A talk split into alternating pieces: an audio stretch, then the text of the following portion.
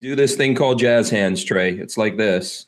You Got to do the jazz hands. I know you're a Marine, Semper Fi. You got to do the jazz hands. There you go. There you go. Yeah, there you go. Jazz hands. There you go. Walter's doing the jazz hands. I'm doing the jazz hands.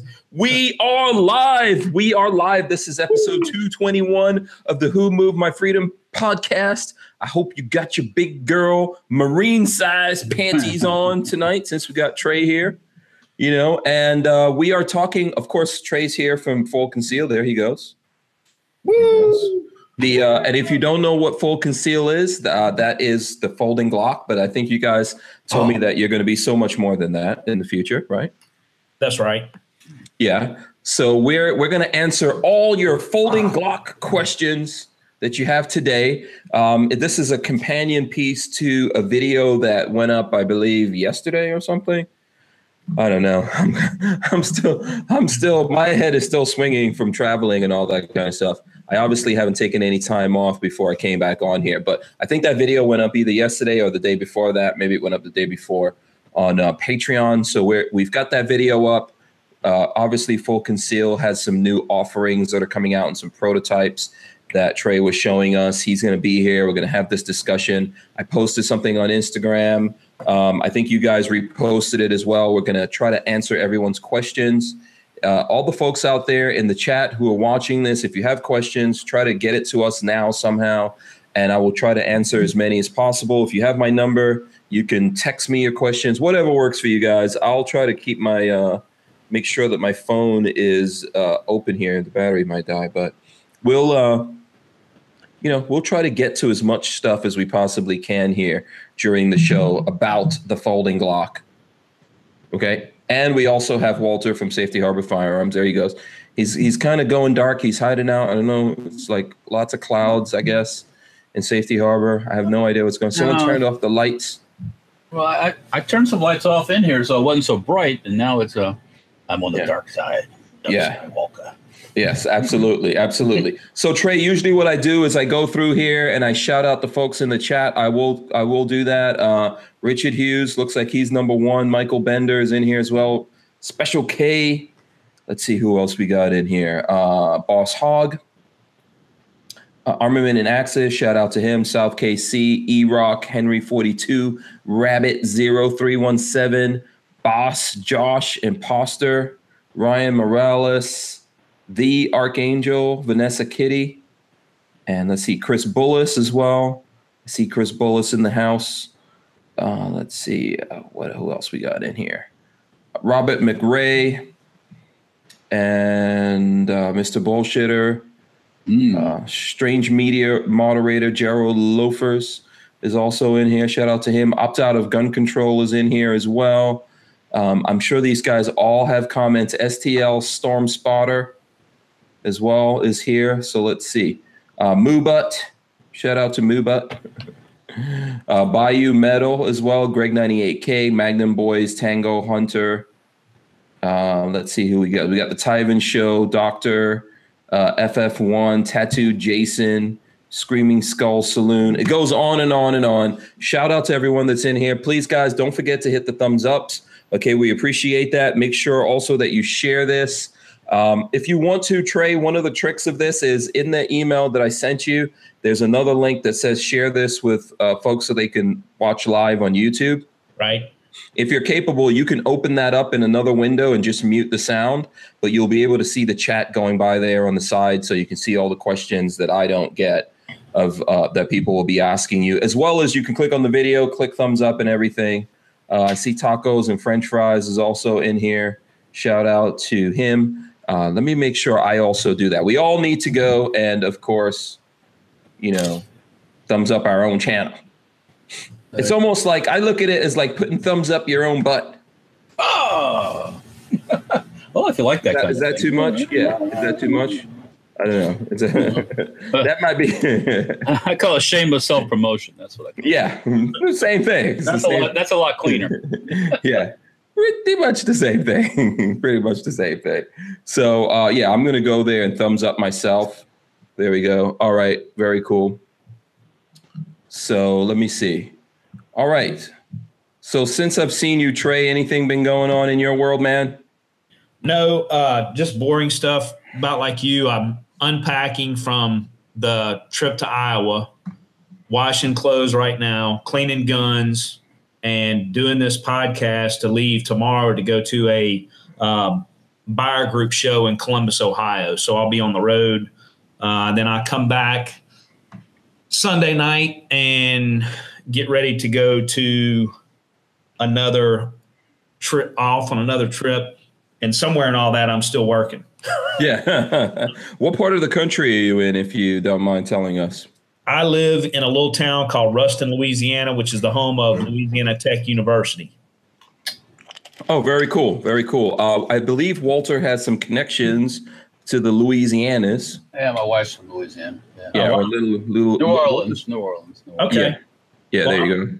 I, I, I, was born in Shreveport, and then I lived in uh, in New Orleans uh, until I enlisted in way back in 1989, and then I left New Orleans. Oh, okay. Very I, cool. Go ahead. I, well, I just I, I, know New Orleans well. Uh, I miss it. We go down there probably once or twice a year for a Saints game and some other stuff. So I'm down there kind of regularly. Yeah. Um, by the way, let me. that let me, better or that too much? No, yeah, that's good. That's good. Um, so the firearm rack, Patrick R is uh he's telling me off in the chat. I see someone deleted his uh his Uh-oh. post. But he's telling me off because I hung up on him. Uh, so my apologies for hanging up on you. I kind of had like too many phone calls coming in here at the same time, and I had to help Trey get on. And I was handling. I was actually talking to uh, Sam from YouTube. Mm. There, was, there was a lot of conversations, mm. a lot, of, a lot of stuff going on at the same time. You guys would not believe what happens behind the scenes back here. So mm. there you go. Bayou Metal says who dat. I guess that's like a is that a Louisiana thing? Yeah. Oh, okay. There you go. There you we're go. Not, so we're not far from Saints. The Saints coming back on. It's almost yeah. time for football. Yeah. So the what I know about Louisiana is uh, Little Louisiana. You ever heard of that? Little Louisiana. Is that a rapper? Yeah, that's Little Weezy. Little Weezy. Lil Wayne. Little Wayne. Oh, oh, okay. Yeah, Lil Wayne. That's my. That's I think one of the best rappers out there in the world right now. Okay, Patrick Are you still going at me. Still going at me. He's still mad. I apologize, Patrick. Come on. Uh, well, we'll have Patrick on here sometime soon. So there you go. All right. So Trey, tell us, um, like, give us a little background on you. I think you alluded to it already a little bit. You you're a Marine, but give us a little background on you and how you wound up. You know, where's your association, your ties to Full Conceal? Okay, so background on me. Um, I graduated from Bonnabel High School in New Orleans. Uh, actually, the the Bonnabel was in Kenner. Um, I enlisted in the Marine Corps. Uh, I ended up on uh, at Camp Lejeune, North Carolina. Uh, I spent basically my whole career in an infantry battalion, um, and I am very close to being fully retired.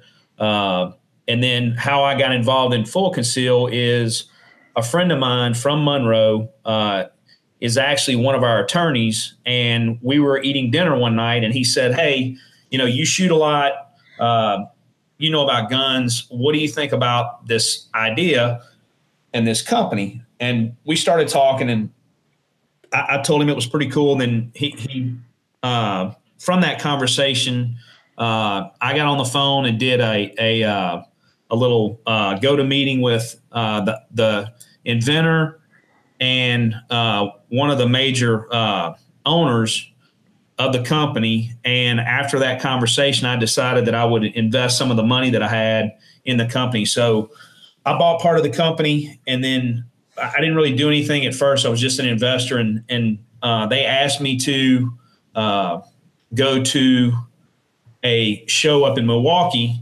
Um, but between the time that I invested and the time I went to Milwaukee, we went to TriggerCon last year with a prototype pistol of our, or a prototype of our M3 Delta. That's the pistol that's based off the Glock 19. And Recoil Magazine did a quick video that they posted on Facebook, and it was just somebody locking the grip into place. Uh, it, it's if you go back and look at that video, it's very obvious it was a, a prototype pistol. All the all the parts were silver and aluminum, and, and, and so you could tell it wasn't a production pistol. Uh, but it went to like two million views, and I was I think I told you this story in in Iowa, but um, so that thing went to two million views. Well, from that we got invited to uh, the NRA Carry Guard Expo in Milwaukee, and so they asked me to come up help work the booth at the show, and and at that show, another uh, fan of our pistol came up and just asked me. He had come up to the video or to the booth two or three different times during that the course of the two and a half days that we were up there. And the last morning, he said, "Hey, you mind if I do a quick video?" And he did a video, and that video has gone to like 16 million views. Well, from that, I've just started being, I guess, kind of the spokesman for the company, uh, and we, you know, that that's kind of how I got involved and how I got to be on here with you tonight.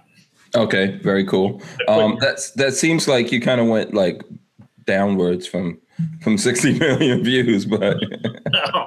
no, and and that's one of the things we were talking about the the mystery of social media. You just don't know what's gonna what's gonna go crazy and what you, you know. You think you do something really cool and nobody looks at it, and you do something just kind of off the cuff, and it and it becomes this this thing, you know. So yeah. Um, I th- and I think the thing to do, especially when you introduce something uh, when you're new, to the, to the field as you guys are and then on top of that you introduce something that kind of it's polarizing right? Right. Oh yeah. Yeah. Yeah we kind of have like a love hate it kind of thing going on. People who think it's very cool and then people who think there's like uh stupid.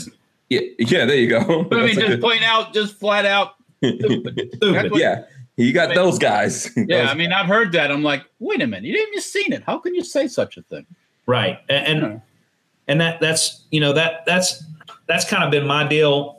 First of all, you know nobody's make it's not Obamacare. We're not making you buy it.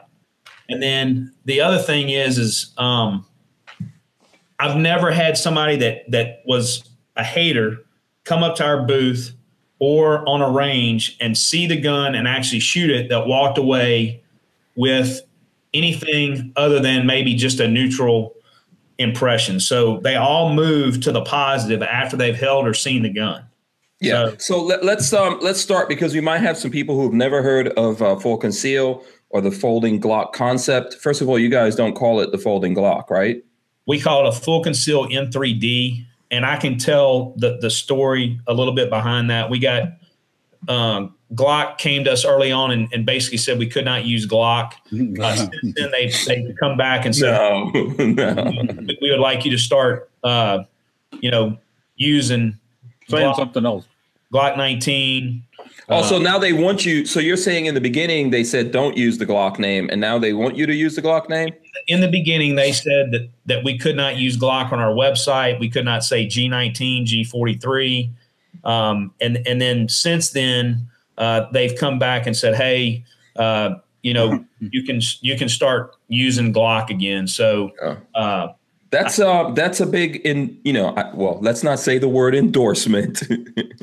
yeah, I don't. Right. I'm not going to go all the way there uh, right. because I haven't seen the letter and I wasn't on those conversations. But um, basically, yeah. Mm-hmm. Okay, so let's see the gun. Let's see what the uh, current iteration is of the what was it? The M3D X. Okay, so this is an M3D. Okay. Clear. Um, this is actually one of the guns that you saw up in Iowa. So this is based off of Glock a Glock 19. Um, and as you can see, the the controversial grip folding right there. Mm-hmm. it ships with a 21 round P magazine, Magpul P mag. So you got 22 rounds of nine millimeter in a very small, more concealable package because it's not L shaped like a traditional pistol. Mm-hmm. So that's that is the M3 Delta. Okay, this has been shipping since last November, and everybody that gets it loves it. And uh, what's the price on that? What's the uh, retail price on that? The full retail price is one thousand forty nine dollars. Okay. And I think that's probably like a good place for us to start right there. I don't know, Walter, feel free to jump in anywhere here. I think the first thing that a lot of people have to say about this is the they talk about the price, right? So yep. do you want to explain to us where the you know what's going on with the price and why that price? Okay, we have to buy the full pistol and then we have to re uh, basically rebuild the pistol. So when you're getting our pistol, you're getting a custom trigger. That's our. Uh, this is our second iteration of the of the trigger. Uh, it's a truly flat trigger. Um, it has the trigger safety just like a factory trigger, uh, but it doesn't have that little button on the trigger shoe like the Glock, the factory Glock has.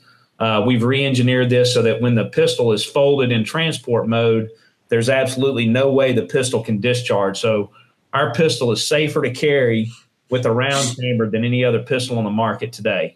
Um, so you're getting that trigger, and then you're getting all of the engineering that went into the folding mechanism, and then uh, we replaced the factory magazine with a uh, Magpul PMag, uh, and uh, because we're in a capitalist country, we want to make a little bit of money um, so that we can continue to develop uh, other models. Uh, and that's my segue into the second model that we introduced. This is our full conceal M3S.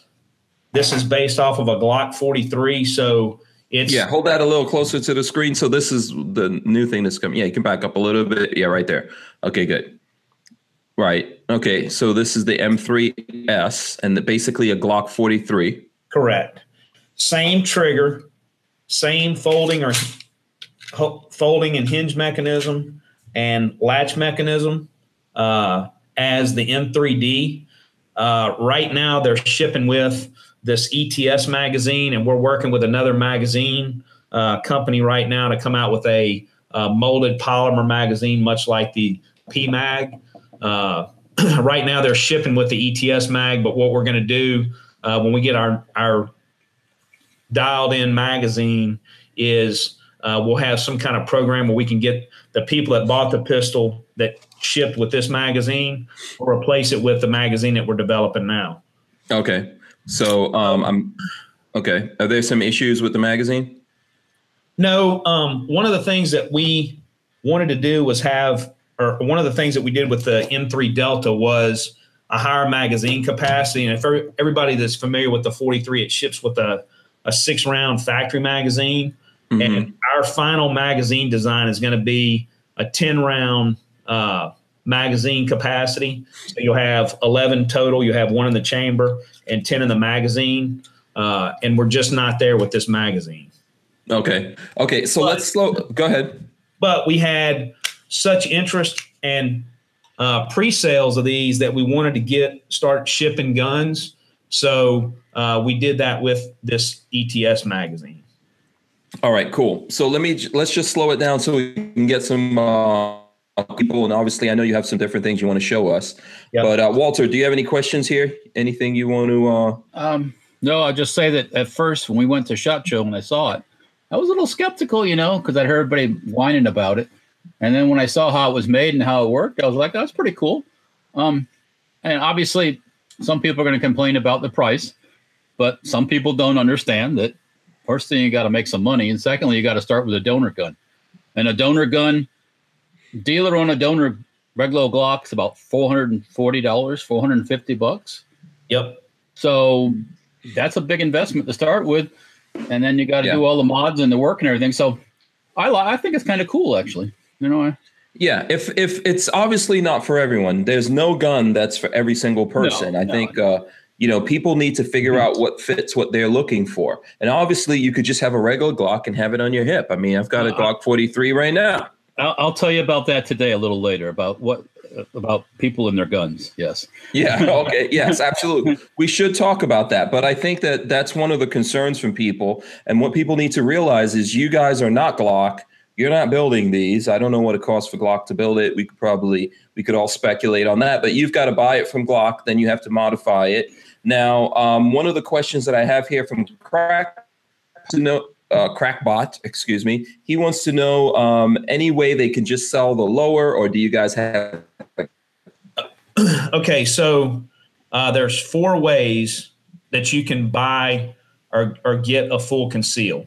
You can either buy the full pistol, like we've talked about. You can buy just a frame from us, and You can do the polymer 80 route, which we'll show later. But you can also send us your Glock 43 or your Gen 3 or Gen 4 Glock 19, and we can modify your pistol and return it to you as a full conceal M3D or M3S.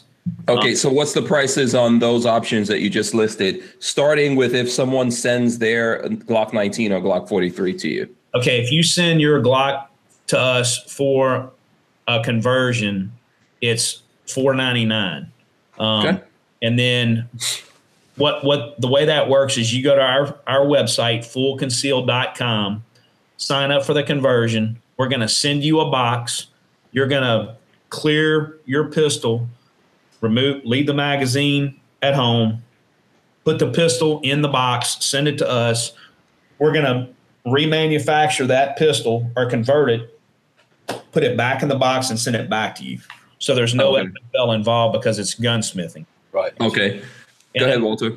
No, no, no. That's um exactly right. Now, isn't the 43 the same frame as a 42? Yes. So we do a 42 also? Yes, you we can do any compact or subcompact frame that's a single stack. Okay. Okay. So okay. Um, well, I got I got a 42. As long, as long, as the frames are the same, and we get we get that question a lot at shows, uh, like the Glock 40 that's a 23. We can do that. We can do that frame and and send it back. So there are some 40 caliber Glock or 40 caliber full conceal M3Ds running around out there that were conversions. Okay. And you can convert a Glock 19. Why can't you convert other Glocks? Because the Glock 19 is double stacked, isn't it? Yes. Okay. And, and it so, has to do with it has to do with the engineering uh, and the dimensions of the hinge and latch mechanism. Okay. And then one question I wanted to ask really quick before we get into anything else. For that, you said 499 if someone's sending it into you, right? Right. Okay. Do you get um, what? What do you get out of that? Just the conversion? Do you get a magazine? What comes back? Yeah, when you come back, it's got our trigger, our hinge mechanism, the full 21 round magazine, the grip retention device, which is I'll use the polymer 80 so you can see a little bit better, but um, it's this device up on the front, if you can see that. Okay. Yeah. Hold on. Let me lock it in on you here. So this is a little sneak preview we are going to talk about the Polymer 80 version here in a second. Yep. So, mm-hmm. and so what the grip retention device does is it holds it all in transport mode. So you can't, the magazine, when you got a 21 round magazine, there's a little bit more weight to it. So it keeps it from uh, dropping. Okay. So, and, and new stuff, we're working on an improvement of the grip retention device. Uh, like everything else, we we want to keep going back and making things just a little bit better.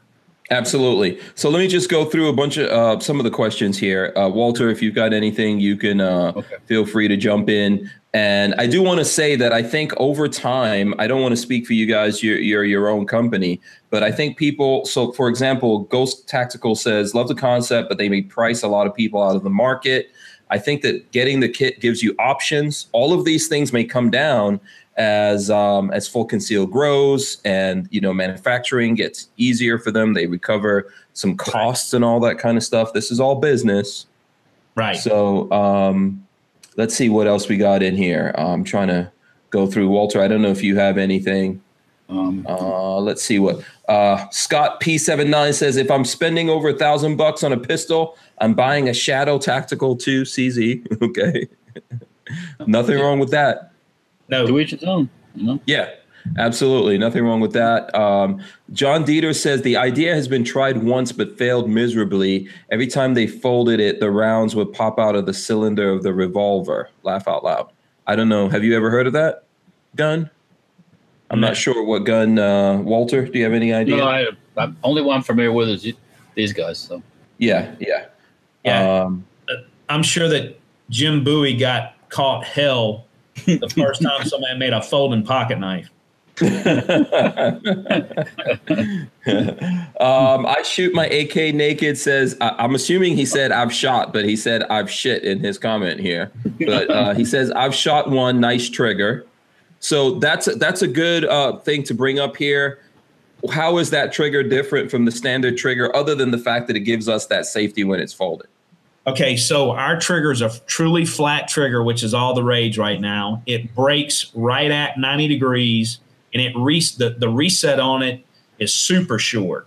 Uh, it, it's going to break right around five and a half pounds, so it's not mm-hmm. much lighter than the factory trigger. But because of the the physics of the way the trigger is shaped, you get a little bit more leverage on the trigger, and then our reset is super short.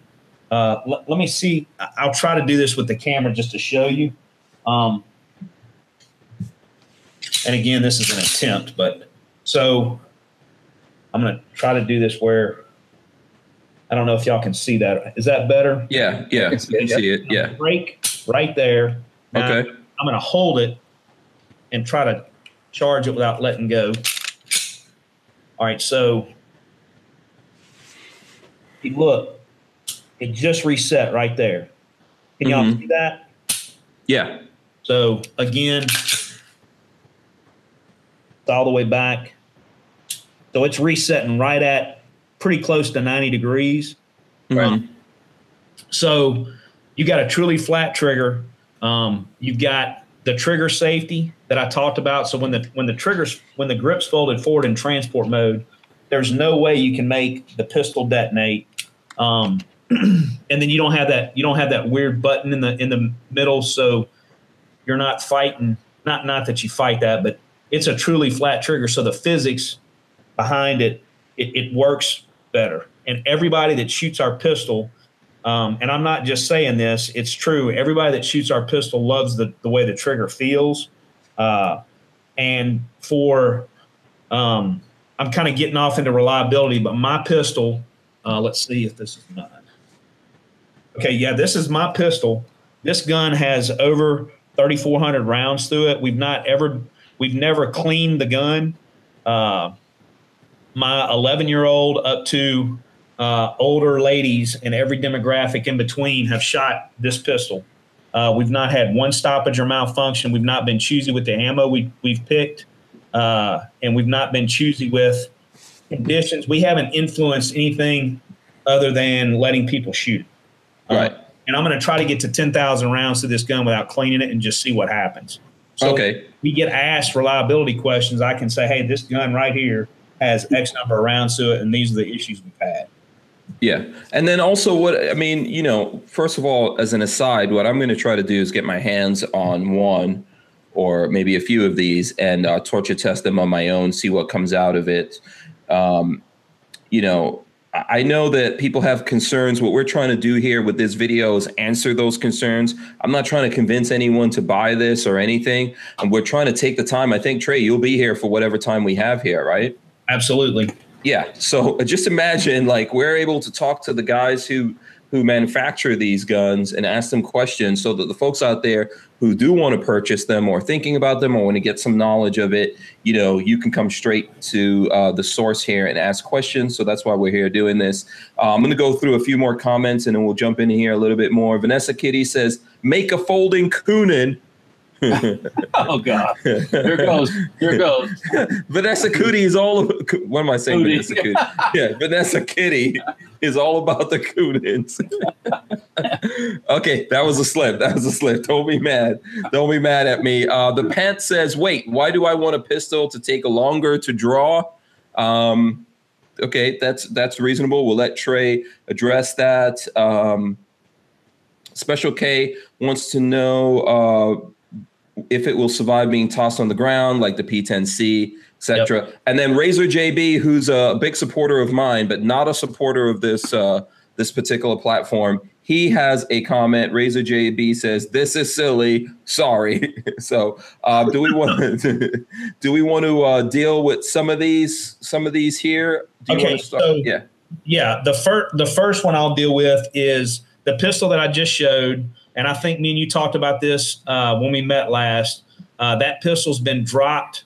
Uh, the, the, first day that I got that pistol, uh, I was out in Las Vegas. We were doing some informational videos for our website, and and we dropped the pistol in a safe manner, a controlled in a controlled environment on on a enclosed range uh, from the same level that you would if you were firing the pistol. I dropped that pistol probably eight, nine, ten times, maybe more, uh, to get the video of us doing the drop test.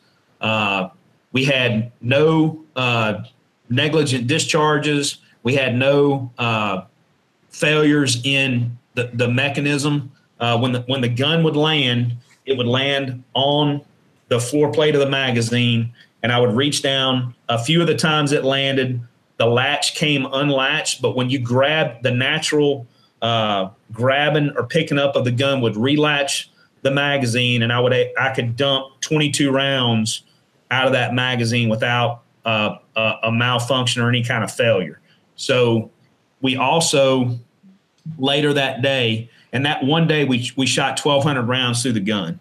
So later that day, uh, in another controlled, safe area, I was able to get behind some cover and throw the pistol, and it probably went 20 feet just to see what would happen. Uh, I don't know anybody that would throw a gun, but I, I did it just to kind of see. And, and, when we threw it, it didn't. I don't know how it exactly it landed, but the the grip did not come unlatched, and I was able to continue to shoot the whole magazine out of it. And and again, we've not had a uh, stoppage or malfunction with that pistol that's been dropped and everything else. So um, to address the reliability problem or the reliability, we've done some of that torture testing. Um, uh, hold on one second. Let me see. Crackbot gave us five bucks. He wants me to ask this question again. Thank you. Thanks a lot, Crackbot. We appreciate it. Um, any chance on just the lower? So uh, I don't know if you want to uh, address that again there, Trey. Yes. C- can people just get a lower? You can just buy a frame from us. So you can buy the full pistol, just a frame. You can build your own frame, or you can send us your full gun for a conversion. Mm-hmm. Right. So, yeah, I'm not sure if that answers Crackbot's question. There, surely he's talking about just the lower part of it. Maybe he's talking about just the frame. And you're saying yes, you can get just a frame because you just can. You can.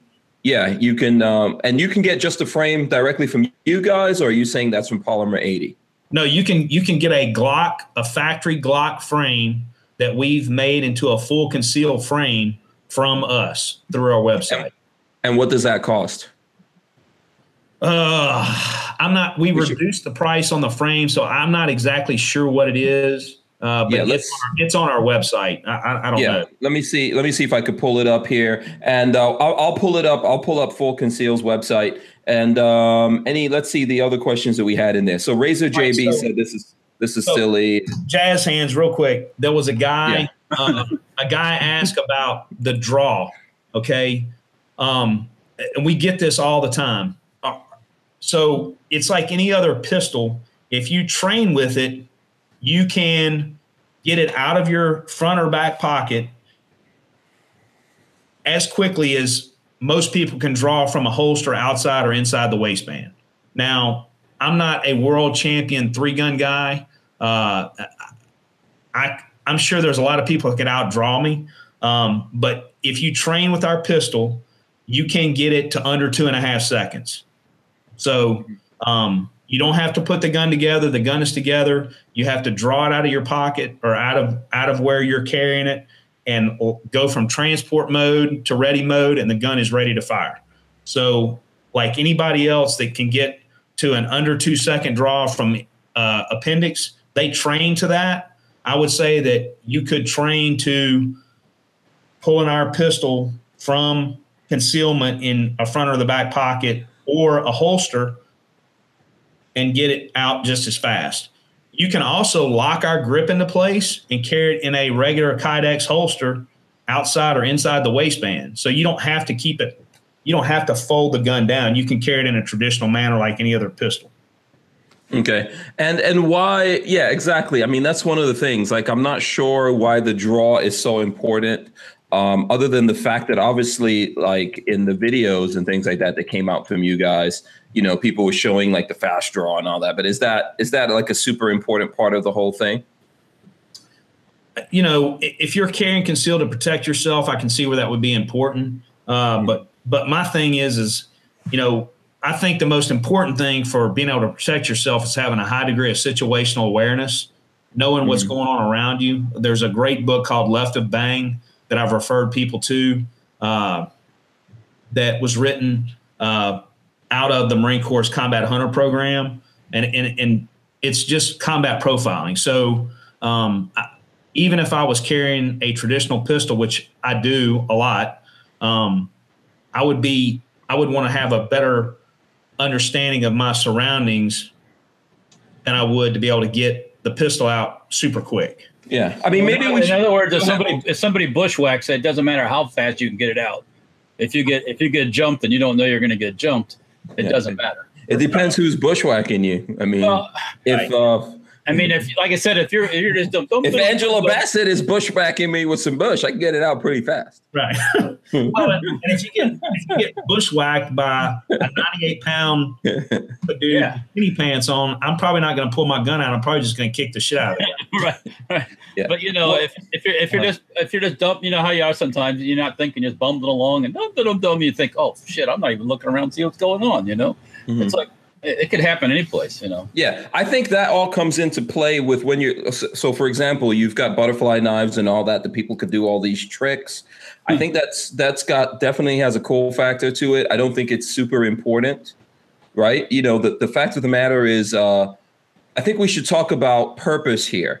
And I think a lot of people would would carry this in a way that it's uh, deeper concealment than whatever your usual everyday carry is, right? I, I I agree with you, and and and we're kind of drifting back into the the the ability to draw to draw the pistol quickly or, or get the pistol into action quickly. Um, if that's your thing, we're not. Our gun is not the end all be all conceal pistol. It's not. I have five or six different pistols that I choose from on a day to day basis that I choose to carry with me. One is a, a standard Glock 43. One is a regular old Glock 17 that I usually carry in the wintertime because it's bigger. Um, I uh, have our full conceal M3 Delta and M3S, and then I have a Smith and Wesson M&P 2.0. Uh, and and I either have one of those guns with me or two of them with me all the time. Most of the time, I carry my full conceal in my computer bag. Um, and then a lot of times, when I just have it, I grab it to go to the grocery store or a convenience store and just throw it in my back pocket because I'm walking out the door and I don't feel like messing with a holster. So, where where I think our and, and where you were kind of asking is is the the deeper concealment or what I call the casual concealed carry crowd. A lady that carries a gun in her purse, a backpacker, a fisherman. Um, Yeah, uh, guys that carry their guns in their pockets or cargo pants, or Right. like Walter. Walter is a pocket guy, right? Walter? No, I'm not messing with you, right? Uh-uh. Yeah, Walter's Yeah. one of those guys. So it may. I think that's why. For th- that's what I'm trying to tell people that this is obviously not for everyone. But I think there are guys out there that don't like. What is it with you, Walter? Do you not like holsters? We should. I should. I Uh, have you noticed how hot it is outside? Yeah, sure. In Florida, I still I carry. mean, so if I if I'm gonna wear a holster, I'm gonna have to wear lots of clothes okay. to cover it up, and or you're gonna be printing. Yeah. So that so I mean, that's I- where I casual. can't carry I can't carry my flap holster yet on the outside yet here. So in Florida, so um, um, True. True. so I mean, to me, I, I just don't find it. Um, I, I just don't like having extra clothing on. You know. Yeah. Okay. And see, that's the point. Like, I wear oversized shirts for that same reason that Walter's saying. Walter likes to be sexy and wear undersized shirts so, so that he looks more muscular. muscular. but listen, uh, all kidding aside, like, we just assume everyone uses holsters. Yeah, yeah. I mean, there's there's things as toolboxes, there's carry bags, computer bags. Some guys have a man bag. You know that you see the dudes always carrying a bag around. You know, I mean, Yeah. True. Yeah. I don't know what the source of this statistic is, but there's 30% of the concealed carry demographic that does not use a holster. And and that's where our What percentage? I'm sorry. Did you say 43? thirty. 30 33. Okay. 30 percent. Um, and again, I can't remember where that's quoted from, but I- anyway, the, the statistic is out there. But that 30 that that's where I feel like our pistol kind of has an advantage because it's safer to carry because if you're not if let, us say a woman or a lady carrying a, a gun in a purse she's either got the the pistol in the purse floating around in there where keys or something can come on the trigger or she's got the pistol in what I call a sleeve holster in her hands on in, in the bag. So, Mhm. Or she's got it in some kind of holster that's attached to the purse. Well, if it's not attached to the purse, she's got to clear the, that sleeve holster to get the gun out to where she can use it. Where ours, you just have to reach in there, grab it with your hand, and then lock the grip into place. And the so you, to me, it's just easier and it's safer because when that when that pistol's locked into transport mode, you can't get to the trigger to to to detonate or manipulate the trigger until you got the grip locked into place. Um, Right. and then for like a backpacker, uh, w- one of the military applications that would be great for our pistol is put our pistol in three 21 round loaded magazines and put it under the seat of a pilot's plane so it's part of his survival kit right right right if he's got to eject, he's got you know 90 or 120 rounds in a nine millimeter attached to the, the seat of his aircraft that he ejected with. Uh, and it takes less space and it takes less space. So if you have a fisherman that wants to have a pistol in his tackle box, or a businessman that wants to keep a pistol in his briefcase, and in in that scenario, because our pistol doesn't look like a pistol, if he opens his briefcase and some, we've literally had people think our pistol was a, a stapler sitting up on a table. So, and that I'm not making that up. No i mean i can see where you, you, you see a gap and you see metal and it, it traditionally has that look you know right. I mean, with a little bit of um with a little bit of vinyl on the side you could put the name of the stapler on it and people think it's stapler that looks like it could be a stapler. So if that's in your briefcase, you're not alarming the general public. Hey, the guy's got a gun in there, but it's just sitting in there. If you need it, then you know that that's where you, you start drifting away from the appendix inside the waistband. Draw and put five rounds down range in under a second. Yeah. to- I mean, and you could you can also camouflage that further if you wanted to. Well, yeah, Right. Yeah. So- If- just a simple just a simple wrap around it and it's Yeah. and it's gone yeah so Yeah. So um, I carry my revolver in single action. Says he likes that 43 uh, firearm rack. One, uh, he says his concern is tough use. Uh, How much testing have you guys done on the mechanism? Obviously, I would think the mechanism and the trigger would be failure points. Those are places people will be worried about. So we, we've we've done what we feel like is extensive testing, and all that stuff is ongoing. Uh, I mean, every time I shoot my pistol, that's a test. Um, but like I said earlier, we've dropped it, we've we've abused it. Now I don't know what the failure breaking poundage is or anything like that, um, but I would not be associated with this company if I didn't feel like it was rugged. Um, can you break it? Yeah, if you hit it with a freaking sledgehammer, you could break it. um, but mo- it's it's going to survive the wear and tear that that people put guns, normal guns through. Yeah. Um, so, uh, and here's the thing: if if something if something breaks or fails, we have a full manufacturer's lifetime warranty that that we will take the gun back and and and fix it. So. Uh, could you break it? Absolutely. It's like any other mechanism on the planet.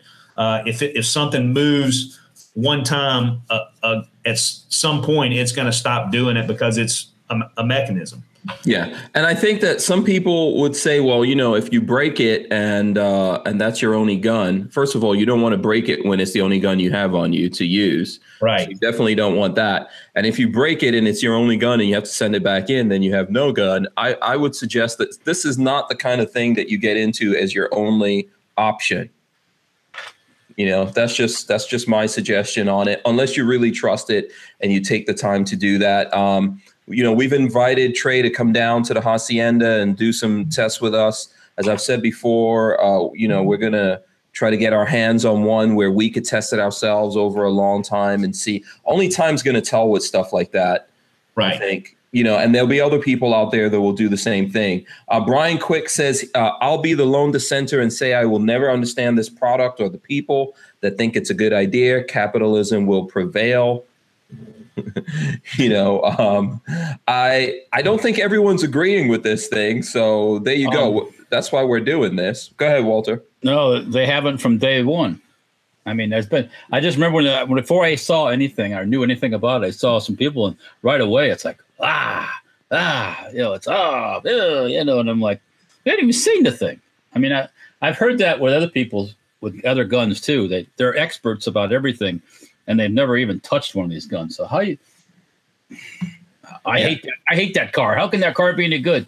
We have never seen that car. How do you know it's not any good? And, and Uh, you know, again, that's everybody's entitled to their own opinion. My, my my only thing is is I would invite you to to go on our website, look at the information on there, go to our dealer locator, go put your hands on the gun and make an informed judgment based off of what you're actually seeing.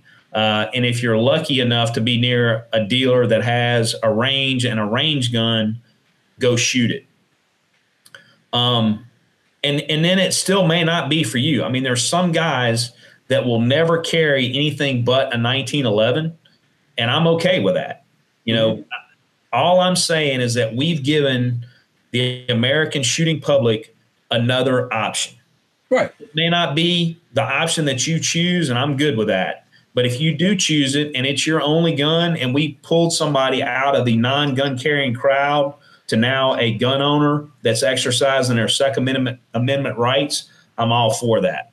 And like Yeah. I said, I don't, I have five or six different pistols to choose from, and I don't always carry our pistol. And I think it's, I think people, I'm just being honest. Um, some some days I carry a Smith and Wesson. Some days I carry a Glock. Some days I carry a Smith and Wesson and my full concealed M3D. Some days that M3D is the only pistol that I have with me. Um, Yeah. And when you carry it, do you always carry it folded? Yes. You and do. the Okay. reason I do that is because I carried in my computer bag. I have a a Maxpedition sling bag that I keep my laptop in, and I carry it in that pouch. Uh, or if I'm not carrying it in that, I carry it in my pocket to go run into a store or something like that. Yeah. So and there and so this is where the point comes up. Like if I, I see Bricks uh, has this comment and says, "How does this help you call um, timeout?" So he question mark call timeout so you can unfold, then engage a threat question mark. And I'm not trying to sound rude, and I don't think it's rude. I No, think I- it's a good question to ask. I, I think that depends on every person. If you're going to get this and, and you're going to carry it folded and you practice taking it out or whatever, you could probably do that pretty fast and all that kind of stuff. I wouldn't necessarily get into me personally. I wouldn't necessarily get into that. Um, as Trey is saying, as Walter is saying, if you're carrying this in a different way and you just want to make sure that you have something on you, then how and, and in a situation where how fast you deploy it doesn't really. I don't know what kind of time difference is going to make there. You know, it's better to have something on you than to go. You know what? Wait a second. Are you going to call timeout to go home? Well, and, and You know, and go get into your safe to get something. and I'm not and I'm not knocking the guy's question because it is a legitimate question, but but unless you already are smart enough to already have your pistol or firearm out and ready, you're going to have to ask timeout anyway Right. because you got to clear your gun from concealment, you got to draw it, and then you got to level it to get it ready to shoot the person. So there's still there's still some time in there where you have to time out or, or whatever his comment was. And I'm not bashing him. That's a legitimate comment.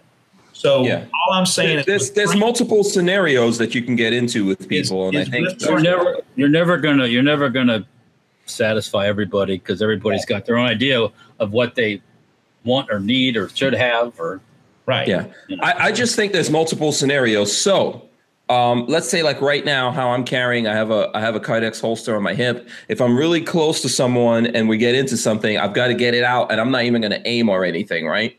I'm going to get it out and I'm going to pull the trigger in the direction of that person without, you know, without doing much of anything else. And then there's all kinds of scenarios that back off from that. But in in that scenario, it's the same thing. If you had it in your pocket, you'd have to get it out of your pocket like like a, a, a knife, a folded knife or something like that, and then flip it. If you've only got one hand to do that with, you'd have to get it into operation and then be able to do something with it. Yeah. That may or may not be faster, slower, or whatever, depending on how you train with it.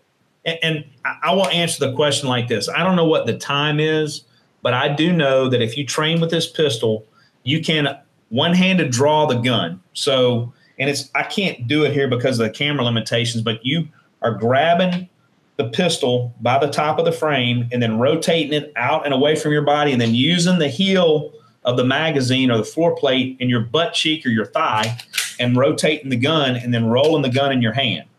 So you can do a one-handed draw and, and lock the grip into place with some training. And there's some videos uh, that Rob Pincus did with me in our booth at NRA. Uh, and then there were some videos that were posted not too long ago of me showing a one-handed draw with the, the M3S out of my back pocket. So you can do it. And my, my thing is, is if you got a guy that's training to do that, he can be as effectively fast with our pistol as any other pistol. But you've got to train. My thing is is have a good gun and have great training. and uh, and realize everything's you're going to get into different scenarios and if there's some reason why you don't carry a gun on you like walter was saying you know you, you don't want to put on a bunch of clothing but you don't want it to be seen you carry it in the pocket. You want to put it into the pocket of a bag or something like that that may not have a specific uh, gun holster or gun pouch or whatever it is in there. You want a different option. If you want it in your car or wherever it is this is just an option. And you know i think uh, that's the best that we could say about it there. I, I want to move on in a, in a couple of minutes to the other options that you guys have. Tango Hunter has a comment. He says, "Anyone use ETS magazine uh, mags successfully? My brother-in-law bought some for his G43. They had issues. So um, I don't know what, what what experiences anyone out there had with the ETS magazines. I, I think have- that's is that what you guys are using? I have some, but I haven't shot them too much actually. Yes. I have them for the 42. And and I, I'm not going to sit here and endorse or knock ETS, uh, but we're working on a better magazine solution right now. Okay. All right. Cool. So um, let's see here. That's only for the 43. Now I've ever heard, I've never heard anybody complain about the PMag. Okay. From uh, the the Glock. Well, that's that's um that's Glocks, right? The PMag, obviously. I'm gonna assume Uh, it's, that's it's a Magpul 21 a round. Magpul. I mean, yeah, Magpul. Excuse me. Right. Yep. Okay. Yeah. All right. So um, I know there's still a bunch of people. Uh, Razor JB says that all those potential breaking points, period, uh, complete novelty. So um, potential breaking points in there. Um, I, I think the only way the only way to, to to deal with that is to test it. I don't know what you have to say, Walter. You make stuff. What do you think about this? I was and you handled it. I w- yeah, I was impressed with the way it was made actually at the shot show. Um, that's one of the things I look at, you know, the metal and the, how it all works together and everything. And I was like, oh, it's pretty cool. Oh man, um, Mhm. it wasn't. It All right. wasn't, So you know, very early on, we had a gun that was made out of 3D printed plastic parts. The latch mechanism, uh, the trigger, and we shot a few rounds through that gun. Um, now it wouldn't last, but the, the, to, to answer the guy's question about reliability, when the gun is locked into place, you've got a stick through the middle of it, the magazine. You've got your hand wrapped around it. We've shot the gun with no latch mechanism and had no issues. Now you wouldn't want it to be like that all the time, but just to show the the, the functionality of it, you're holding the the gun and the grip, the lower part of the grip and the upper part of the grip together with your hand, and then you've got a full stick, the magazine going up through the middle of it. Uh, so at some point, that latch mechanism could and probably will fail. I don't know how many times you're going to have to fold and unfold to, to get it to fail. But I'm not going to sit here and lie and say that it's failure proof because it's a mechanism. But I'm just mm-hmm. telling you that once it's once the grip is locked into place and you've got your hand around it, you can shoot it all day long without having a problem. Um, and, and we had we had a guy at TriggerCon this year come up and he had such a death grip on the pistol. He was making the latch mechanism come undone with the heel of his hand.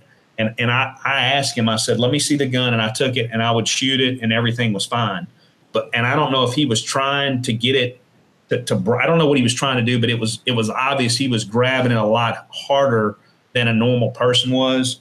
Uh, and, and he was, he was a media guy. Uh, he, he's on YouTube. I'm not going to mention his name, but it seemed to me like after he walked away, he was trying to induce a failure. Uh, so, but I mean, you had to have been watching him to see how hard I couldn't get it. I couldn't grab it as hard as I could and get it to do it. I could not. Or he's someone who like uses his wrist for some other actions that make that wrist pretty. Yeah. Tough. So he, he, he, he, was doing this with a magazine in it. Yes. Yes. Okay. Wow. Yeah, that's some serious uh, grip strength right I there. Couldn't, I couldn't replicate it and a guy that was with me was able to do it once, and he couldn't get it to do it again. Uh, why would you squeeze it that hard when you were using the gun? I, I don't know. I, yeah. yeah but like, I, I, I still don't think so. And what happened when he did that? Just out of curiosity. Uh, I said, let me see it. And I locked the grip back into place by putting my hand around it and shot two rounds, hit the target, and handed it back to him, said nothing's wrong with it. And he okay. did it. And I said, well, give it back. And I shot two more rounds gave it back, and then he couldn't do it again and shot, finished shooting the magazine. and then okay. He picked up a full production Glock, uh, the M3 Delta, of not the Polymer 80. That we were having that problem on the Polymer 80. Uh, on the full production pistol, he he had no issues at all. Okay. Yeah, listen, I don't think there's anything wrong with trying to make stuff fail. Nope. I think that's a good thing. Let's try to make it fail, figure out what failure points would be and what to do with it. So, and, and when I come down there, we're going to try. And uh, I should have you guns coming uh, pretty soon. Okay, cool. Yeah, we will. We will endeavor to break it. Yep. Um, I'll yeah. just endeavor to use it. We're going to yes. endeavor to. I mean, I, am not one that believes yeah. in the breaking it busting on it, trying to break it on purpose. yeah, that's not the that. way. That's not the way the guns get used. Sorry. no, I get that. I totally. I mean, it'd be like it'd be like taking this like like this and just beating against the table. That's not the way the guns get used. Well, we're going to shoot it with an RPG and see what happens. Yeah, yeah, yeah. we're going to run it over with a tank. Come on, that's um, not. Can we get an RPG? Uh, no, I can. I don't know anybody, but uh, well, Trey's looking around like he's got an RPG somewhere. I probably could arrange a tank if I tried hard enough. Yeah. I, have, I have. I now have dogs in my house. Oh, they can. Oh, okay. they can gnaw it. I got a, uh, a, a, a, a, Italian Mastiff growing up, so that thing can gnaw on anything. Yeah. Yeah. But, but, listen, we will try to put it through its paces. I, I want to know. I like to know where things fail and all that kind of stuff, do and do unusual, um, you know, unusual pressures and all that kind of stuff on things to see what happens. Because I think that's a good thing. It's good for us all to know where we fail, right? I, I agree, and and you know, from a from a testing and engineering and improving standpoint, I think you need to be honest about failures and shortcomings. Uh, because that's going to help us go back and redesign the next model better. Uh, but if, if I had to pick this pistol up and defend myself with it, I would have no problems. And I'm saying that in, in all honesty and integrity. Uh, I, I, would I would kill the shit out of somebody with a pistol if I needed to. Yeah. Um, so we've got lots of people saying what they would do with a thousand bucks. So we've got lots of comments on that. Some people say, um, I think someone here was saying that they would buy the uh, the SHTF 50. I think that was um, one of the guys that just shot it.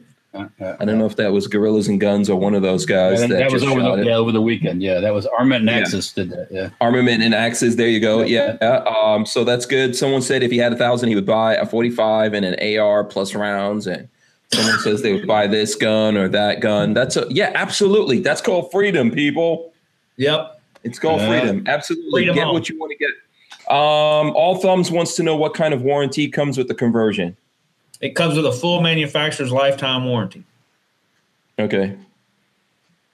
Yeah. Okay. Very cool. Uh, Firearm Rack wants to know: Did you just say that the 42 and 43 are the same frame? Yeah, we Question did say mark. that. Yeah. We So, do you want to revisit that? I, Huh? I think I think they are. I'm not. I'm not totally sure, but they look to be the same size.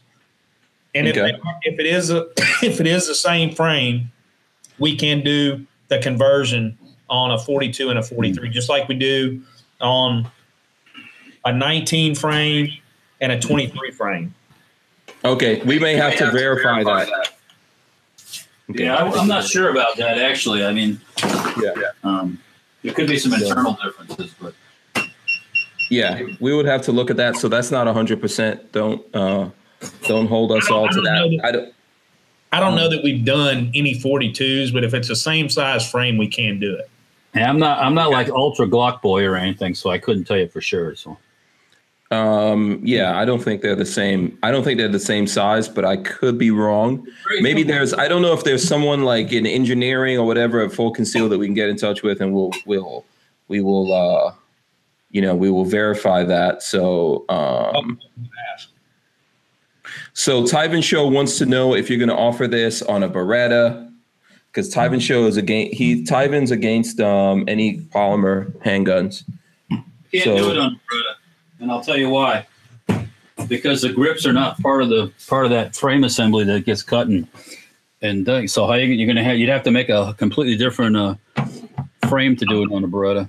I'm going to answer the I'm going to answer the question this way. We are fairly confident that we can take any Well. polymer framed striker fired pistol and and make a like pistol that's very similar to the full conceal in 3D that's in production today. Yeah, he's thinking the 92 though, and that's a aluminum Yeah. frame. So yeah, that's not gonna. Yeah. So, and then I carry my revolver in single action wants to know if you do it on only Glocks. So let's go in and talk about some of the stuff that's coming up. This is probably a good point to do that. Yeah. Um, you know, Oh. uh, you know, let's go into what the other things are that you guys have coming up, Trey. Okay, so I've already kind of showed it, but I'll, I'll break it back out. So we just pop, we just partnered with Polymer 80 and Brownells, and you now can order a build it your own kit. So you'll get the full conceal uh, Polymer 80 frame, and then you can go crazy custom on it, like I did on this one. This is a friend of mine's uh, slide and muzzle brake. Uh, it's got an RMR cut on top of it. It's got can sights on it. You can do a threaded barrel. You can put a suppressor on it. And you can build your own polymer 80 frame like we did with this one. Okay.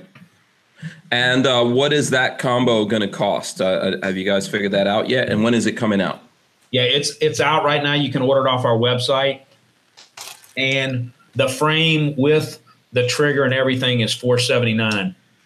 Okay. Eighty percent complete, then you just have to put you have to do a little bit of cutting on it and put your slide and barrel on it. Okay, so the um, so that's the P80 kit on the website. I think it's like 479 Yeah. from what I could see. Okay. And then Okay. uh, the real newest prototype, and I don't know if I can get it all in the in the camera, but is we're working on partnering with CAA, so we're gonna have a full conceal Roni. what you can see right here. Right. It'll come with a 34 round magazine. It's going to have the same collapsibility as our pistol. So, hold on just a second.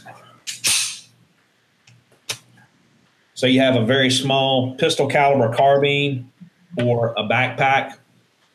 Holosun was nice enough to give us this sight.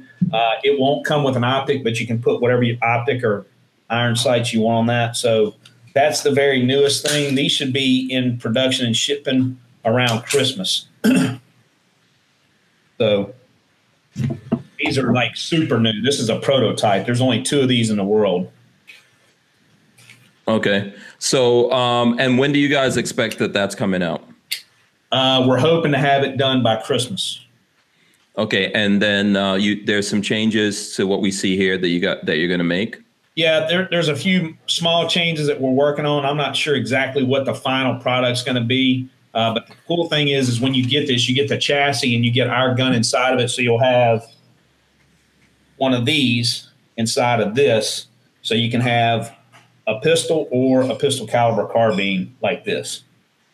Okay. And um, obviously, we've got comments on that going up there. Do you know? Do you know price on this? We have not set an MSRP yet. Mm-hmm. Okay. I think uh, Razor JB likes this even less. So, Um, and and some people are asking, and and I think, hey, it's a valid question. Let's ask it. What is uh, you know, uh, and there's mixed reviews on this. Like Brick says that that looks slick, but at the same time, people are asking like, what's the point of it being an Aroni setup? What do you guys have to say to that? what we're just making a more compact pistol caliber carbine. For me, if if I had to give a purpose, I just think it's cool. I Mhm. mean, I, I'm not, I'm not. and you know, and you know what? A lot of people will buy stuff because it is The cool factor. Cool. So Yeah. jazz hands. Um, Yeah. yeah. Um, it's So- like what what does Nothing Fancy say? Sometimes it's just the other side of the pillow. Cool. Right. Something like and, and and and you know what? You're giving that people that option if they want it. You don't have to buy it. If you don't like it, don't Mhm. buy it. You? Right. And- and- Um, the last thing that they want you to do is buy their stuff and then be unhappy. Just like me. I'd rather sell my stuff to somebody that loves my stuff and wants it versus somebody that I hear complain Right. constantly. And Yeah. You know, one of the, one of the applications would be, you know, a camper and having a bear gun. One of the things that we're talking about doing is building the Roni chassis for a 10 millimeter long slide. So you got a little bit more of a carbine caliber in a smaller package. Now, I don't know if that's going to happen, but that's just one of the things that we talked about, and that's some of the feedback we're getting from some of the people that we've interacted with at shows. Um, and again, I don't know what the final version, excuse me, is going to be or look like, but it was a collaboration that we wanted to do with CAA, uh, and we're working on having a production model of that. Uh, and there's going to be people that hate it. Uh, my favorite negative comment to date is, and I think I'm going to do a T-shirt of this. Is put a cape on it, then it'll be super gay. That yeah. I was like, that's T-shirt worthy.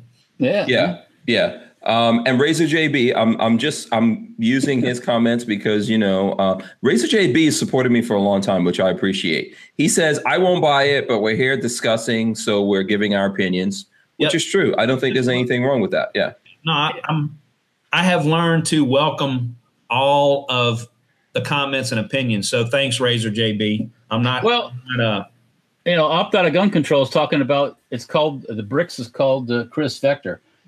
I'm not a big Kriss. I'm not a big Kriss Vector fan. I think it's like goofy. I mean, it's big and it, you know, but some people love the Kriss Vector. I know some people Yeah. who do. Right. Um, it's just not my cup of tea. So hey, I, I would Um, like to. I would like to have a Kriss Vector. I think they're cool. I would, Uh, I would, I would put one in my collection. But is, Yeah. is, is it like on top of the list? Eh. I, I don't know what I need it for, but I would. Well, if somebody, There's lots of other guns that do the same thing. Right. yeah. CB says innovation is what the gun industry needs. Look, so the Kriss Vector, I like the Kriss Vector under certain circumstances. I like it full auto and suppressed. Long as somebody else is buying the ammo. no, it, there's there's some sense to it, full auto and suppressed. I mean, honestly, But you know, I don't. Maybe with uh, like a binary trigger, it, it makes more sense. There there are things about the Kriss Vector, but the whole vector part of that doesn't really come into play unless it's full auto, or you've got some kind of rapid fire Well, yeah, you- situation you, you, going You don't on. get the advantage of that whole system unless it's running full auto. Yes. Yeah. Um, I, I see Patrick from the firearm rack saying not a fan of semi-auto vector either. The full auto gun is really decent. And that's the thing. Like if you if you shoot the two different guns, you'll see that. I've shot both. And the full auto one, you re- that whole vectoring situation that goes on in that gun comes Right. into play. yeah, you know, so full auto suppress the double tap out of that, the or what is it, the double or triple tap is freaking awesome. my uh my impression of the of of the the Kriss is it's the Thompson of our time, but it but you have to shoot it on full auto to get that advantage. And and I want I want one. I'm not gonna lie, I want one just because I think they're cool. I think the way they're designed and the engineering behind it is cool. Uh, and at some point, I might have enough money to afford the ammo and the gun. So yeah. And uh, Brian Quick says, uh, what does he say here? I just need to point out the guy selling the full conceal is a Marine. So I don't know if that's good. the, the Marine Corps Mafia is strong. Semper Fidelis. if, anybody, if anybody asks, my favorite color crayon to eat is red. okay. All right. Oh, that's uh, cool. Yeah. So let's see. Uh, Razor JB says smart innovation, yes, but this teaches or goes around the fundamentals and standards. Um, yeah, I think you know can't deny that it, it does that. Fundamentals and standards are we going around? Uh, I probably he's talking about the fundamentals of, of the draw from uh, from Oh. from uh, from a Yeah. And, and the president that. and the president's not supposed to tweet either. All right, so you just you just remember that stuff. All right. Uh, well, yeah, and I think okay. Look, so let's get into this. I would love to get in. We should get into some other stuff here, but let me ask you this: since we're talking about all of this, I don't know how much you guys can reveal or not reveal, but how many of the uh, full conceal what, what you have out now on the market have you sold? Uh, we, if you could tell us. we have sold in the multiples of thousands. Okay. So, I mean, you guys have sold enough of them that you think it's a good business proposition going forward. Yes, and Okay. The price we work at, we're working every day to get the price point down through production efficiencies and all those things that any other manufacturing business faces. So we're working hard to get uh, the price point as low as possible, but maintain quality and maintain uh, Profitability. profitability and, a, and a consistent quality product. So any other manufacturer does that, we're doing the same thing. Okay. Okay. And um, have you, other than civilians, are you selling it to any um, law enforcement, military, special Yeah. ops, or anything like that? I'm very glad you asked that question. I got beat up the other day on Instagram by a guy. We sold it to several police departments. I am not going to name them, but there are several. We've sold it to one federal law enforcement agency. I will name the agency Department of Homeland Security. Uh, and we have sold some to foreign uh, police departments, and we have some interest from foreign militaries. Okay. So, Okay. yes, I, I will answer the question to a certain point, but I don't want to reveal uh, because I haven't, I don't have permission from the police departments that we sold to to tell who we've sold to. But we have sold some to law enforcement and state and federal. Yeah, and I think there's some specialized uses for this. I don't think there's any part of this that if you want to fit it into what you do normally or a normal defense situation or things that you train for, then you could fit it in. You better train for it. Exactly. On top of that, And, and I would rather have, I would rather have somebody have a good pistol and great training than a great pistol and no training. Because what you're probably going to do is you're going to eat a four thousand dollar pistol when somebody that's trained beats you with it. yeah. Um, and the firearm rack would like you to go over the trigger safety, how that works when the pistol is not folded, and all that kind of stuff. So if, I, I know you went over that um, before, but let's go over that again. I think that's not Okay. a bad point here. So th- this is our 2.0 trigger, um, and I it's going to be very difficult to do this on the camera, but I'm going to try. So I don't know if you can see it, but there's a very small lever. If you look right up against the right, Yeah, I see something. Yeah, we can see if you hold it still. so when Okay, there you go. you look right there, you see that little bar moving? Yeah. Okay, that is the lock. Okay, so when the gun is down, the heel, I'm, I call it the heel of the trigger shoe. You see that right there? That's what. So if I fold that down, the trigger is locked. There's no way, and I'm putting a lot of pressure on it, trying to get it to detonate or discharge. So when I come up, so again, that little bar is the locking mechanism for our trigger. Okay. Mhm. That, that's the that's the magic behind the trigger safety.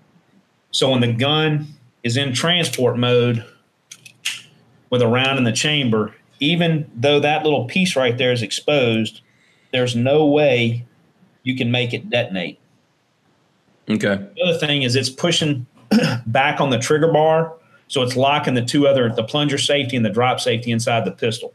So you're still using all three safeties: the trigger safety, it's ours, and then the factory uh, plunger and drop safety inside the gun. All the internal, all the parts, all the internal parts except for the trigger shoe are Glock original parts. So once it's like this, it's like any other Glock 19 hmm and all the controls are the same. So, and again, it's very difficult to do this with the cameras that we have because I'm just using my little camera on my laptop.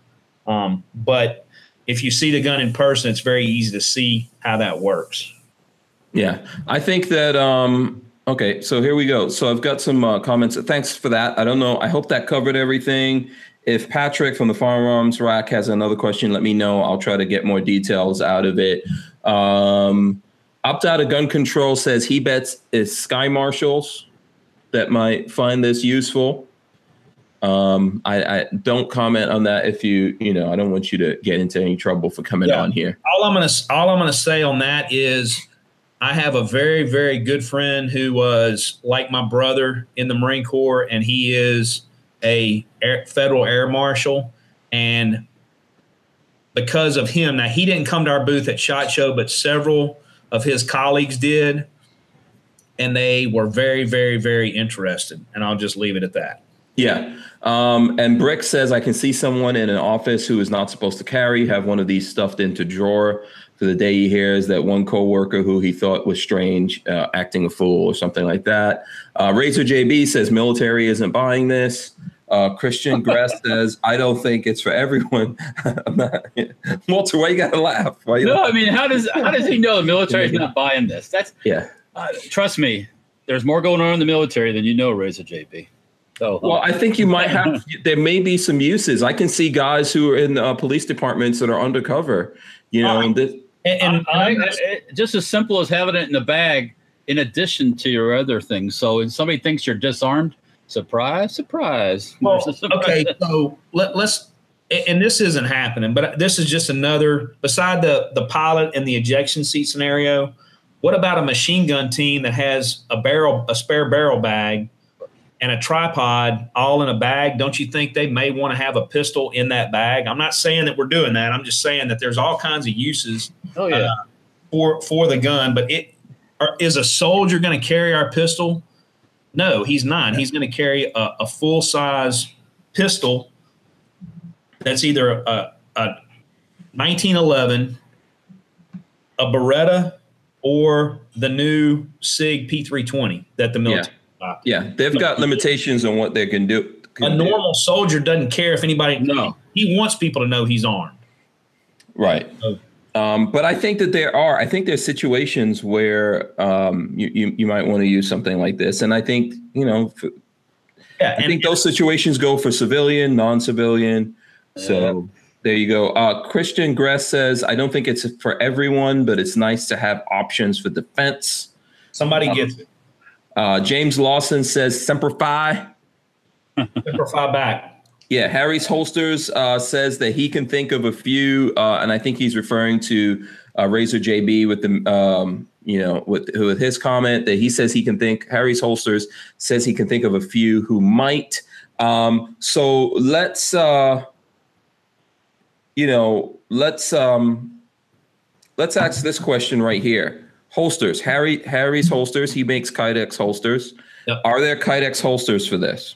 Yes, we have worked with uh, LAG uh, Tactical, and they have some outside and inside the waistband uh, holsters for carrying the, the pistol in traditional carry mode, so the grip is locked up. And then we have another um, holster that is designed to carry the pistol in transport mode, um, so the grip is locked down. It's outside the waistband, and the draw stroke is very simple. And I, I'll I'll demonstrate it without the holster. So the holster is a Kydex sleeve that holds the gun by the frame, and then the draw stroke is that. So it's outside the waistband, right or left side. The gun is held like this, and then the draw stroke is just up and out of the holster. Make sense? Okay. Yeah.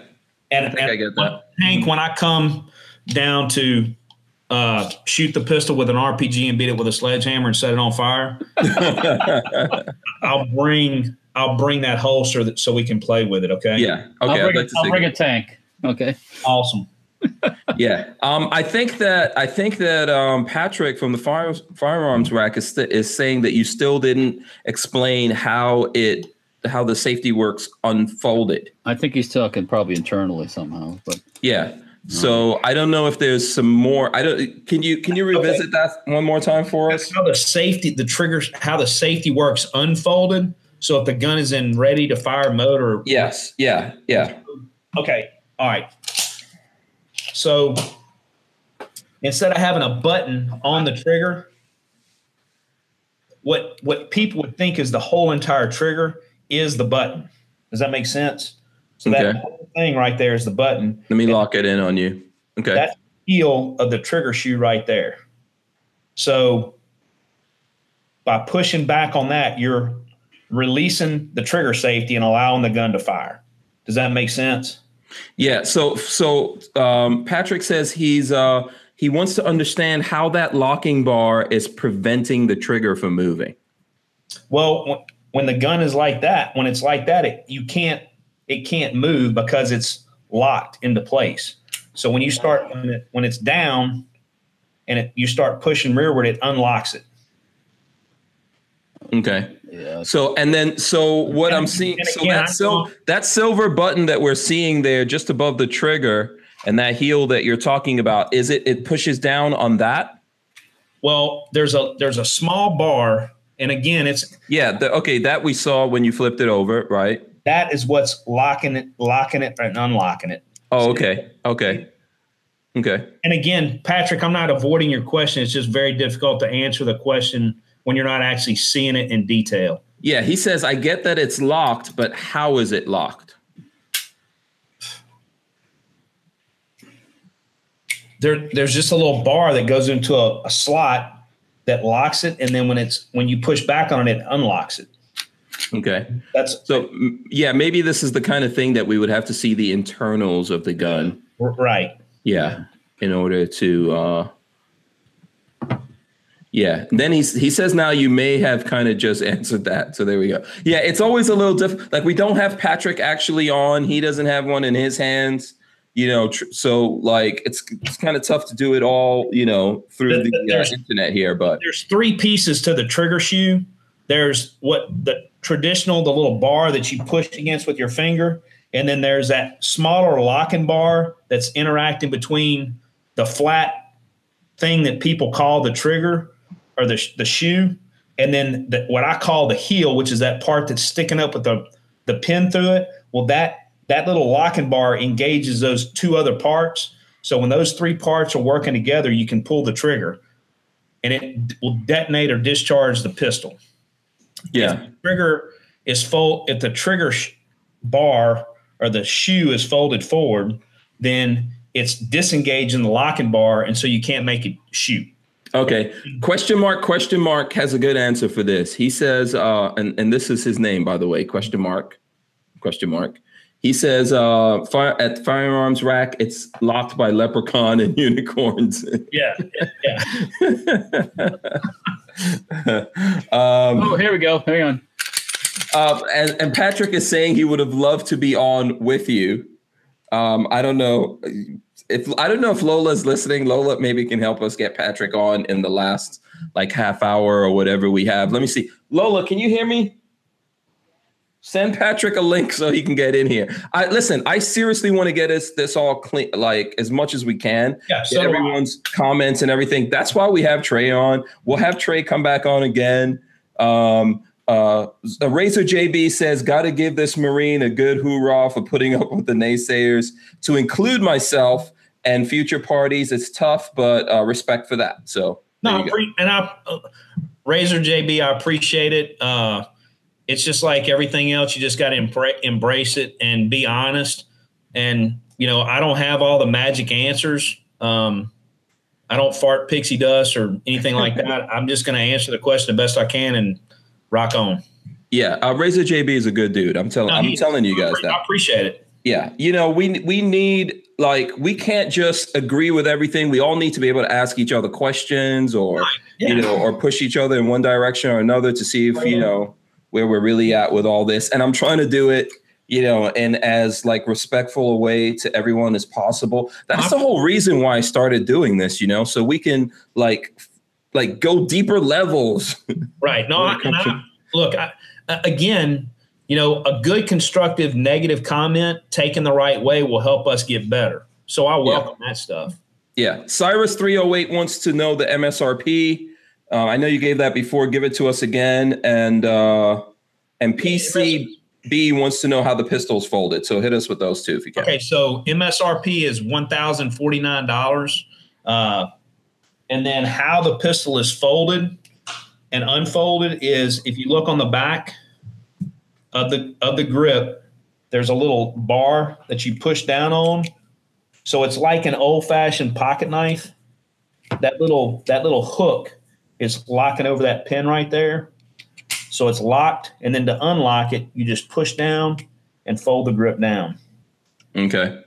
That was a very good question, by the way. Yeah, it is, and and that's a great question because you would you would it would blow your mind how many people will stand there at a at a booth at a trade show or on a range and watch us fold the pistol, and they have to they've seen us do it, and then they have to ask.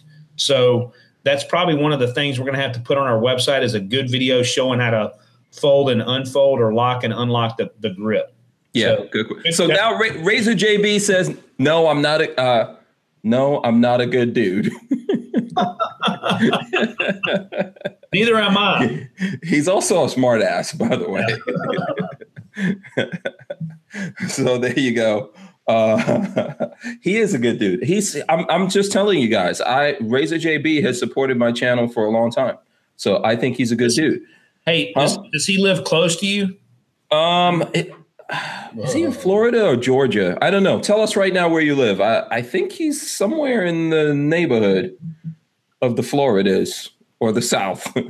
Hank, I could be wrong. What's up, Walter? Does um you said does Patrick have a forty three? Um, the firearms rack. I think he has a forty three. No, no. Um, babyface. Oh, babyface. Yes, yes, several. Okay, I need to see it next time we get together because I'm going to compare 42 to 43. Okay. Yeah, I have a 43 also. Oh, okay. Yeah. So, um, why why were you asking about Razor JB and where he lives? I'm trying to wait for yep. his answer. Oh, there's Patrick. Yeah. So, so the reason I was asking about Razor JB, if when I come down there, he can come, he can come out maybe. Okay. And, yeah. Hey, okay. Razor JB says North Pole. He's in North Carolina. Uh, but Razor JB, if you want to come down, you can come down and shoot with us on the Hacienda. You can try. You can help us try to break this if you want, man. Um, if you're interested in that, let me know, and then we'll get in touch, and I'll let you know when trays come in, and we'll work it out so that you could be here and test it. Maybe you can even come with Patrick. I don't know. Patrick could pick you up on the way or something. That's I think Patrick's on there now, right? Yeah, yeah. yeah. So yeah, this is Patrick from the firearms rack. I don't know if you guys have ever met. I don't think so. Hey, Patrick. How you doing? Good, man. get my my screen all situated here. Go ahead. Yeah. So um there you go. So I know Pat. Okay, Patrick's getting set up. Um, I don't know if there's any other questions. Walter, have you seen any other thing? You have any comments here? no, I'm just I'm just sitting back and listening. That's yeah. Walter's interesting. I think Trey is really cool for like coming here, taking all these questions. Oh, I, for I, I, I, yeah. I don't have any problem. I think I, yeah. like I said, I, I like the thing myself. Yeah, it had its place. Just like every Walter Walter was a naysayer in the beginning. I think Walter came with. Do you remember Trey at Shot Show? I came to your booth. The second time. I remember I remember meeting you and Lola and giving y'all shirts. Yeah. So Walter came with me that second time to the booth Okay. uh, because I said, "Listen, Walter, I want you to come check this thing out and tell me what you think." You know, don't you know? And Walter doesn't like uh, mix his. Was it mix his words or mince his words? One of those. Oh, I'm not. I'm not. I'm. I, if I don't like something, I don't get in somebody's face. that Your stuff sucks. I just look at it and go, okay, that's nice. Yeah. I mean, So you know, probably didn't notice Walter and actually uh, Will, his son, were Yeah, checking it out yeah, and doing yeah. stuff with it. I, I I played with the opening thing. I had the big ginormous thirty something round mag trying to get it to flip open, and of course that's the more difficult one. And I was trying to do the more difficult one, but I could definitely see with practice you could get it to go without too much problem. So you know, yeah. All right. So Patrick, you all set up? Just about. Okay. Cool. All right. So what what did you need to know, my friend? Go ahead. No, I, I think I understand a little bit better about how the trigger safety works now. Um, now, what I'd like to know is um is this like mass compliant? Is it Cali compliant? Has this been submitted to a lab to have drop testing done on it? Um, have we just assumed it's good? All right. So no. All right. So I I've not submit we've not submitted it to a lab, but I've drop tested my pistol numerous times. Okay, when you're drop testing, specify what you mean by that, please. Okay. So at the height that you would have the pistol out to shoot. So with me, it's probably I'm five seven. So at four feet or whatever that is, we dropped it and had no problems. We didn't have any negligent discharges. We didn't have any failure of a mechanism, meaning that you Okay. couldn't. So, but labs, no. Um, now, when you're dropping it, are you dropping it like this? Are you dropping it like this? Okay. So Um, when we dropped when we dropped it, I'll show you exactly. All right, can you see? We dropped it to try to make it land like that. Sometimes it would land on its side. Sometimes it would land halfway, so like this. But most of the time we dropped it, we were able to get it to fall straight and hit on the magazine floor plate. Does that make sense? Yeah, no, no. I, I'm I'm tracking what you're. Uh, so really, your focus was to test the mechanism, the folding mechanism. Um, Correct. yeah. So like now, the concern that I had was the uh, robustness of that trigger safety. So, um, there has been other guns on the market. You know, the P320 is probably the most notable example that. Um, you know, uh, that have had issues with drop safety, and uh, I mean it's a real thing Yeah. because you hear guys say, "Well, just don't drop the gun," and when you dig into uh, reports of it happening, you'll find people that accidentally drop the gun. They try to use a gun in a defensive situation, and you know a discharge will happen or something like that.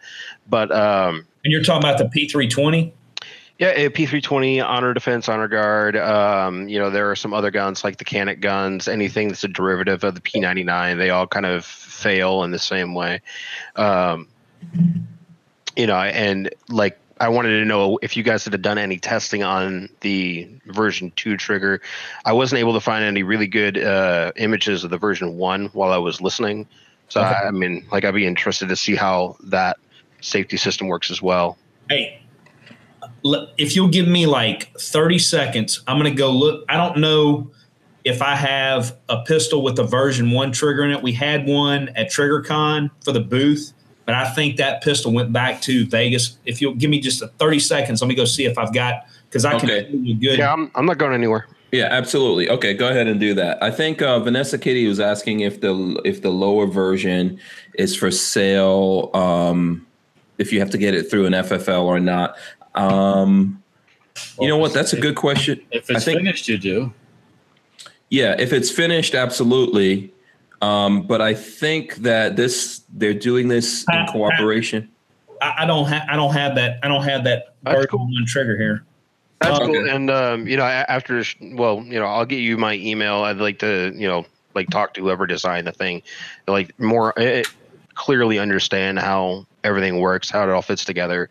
Like, you know, No, I, I if you'll if you'll give me your email address through uh, Hank, Yeah.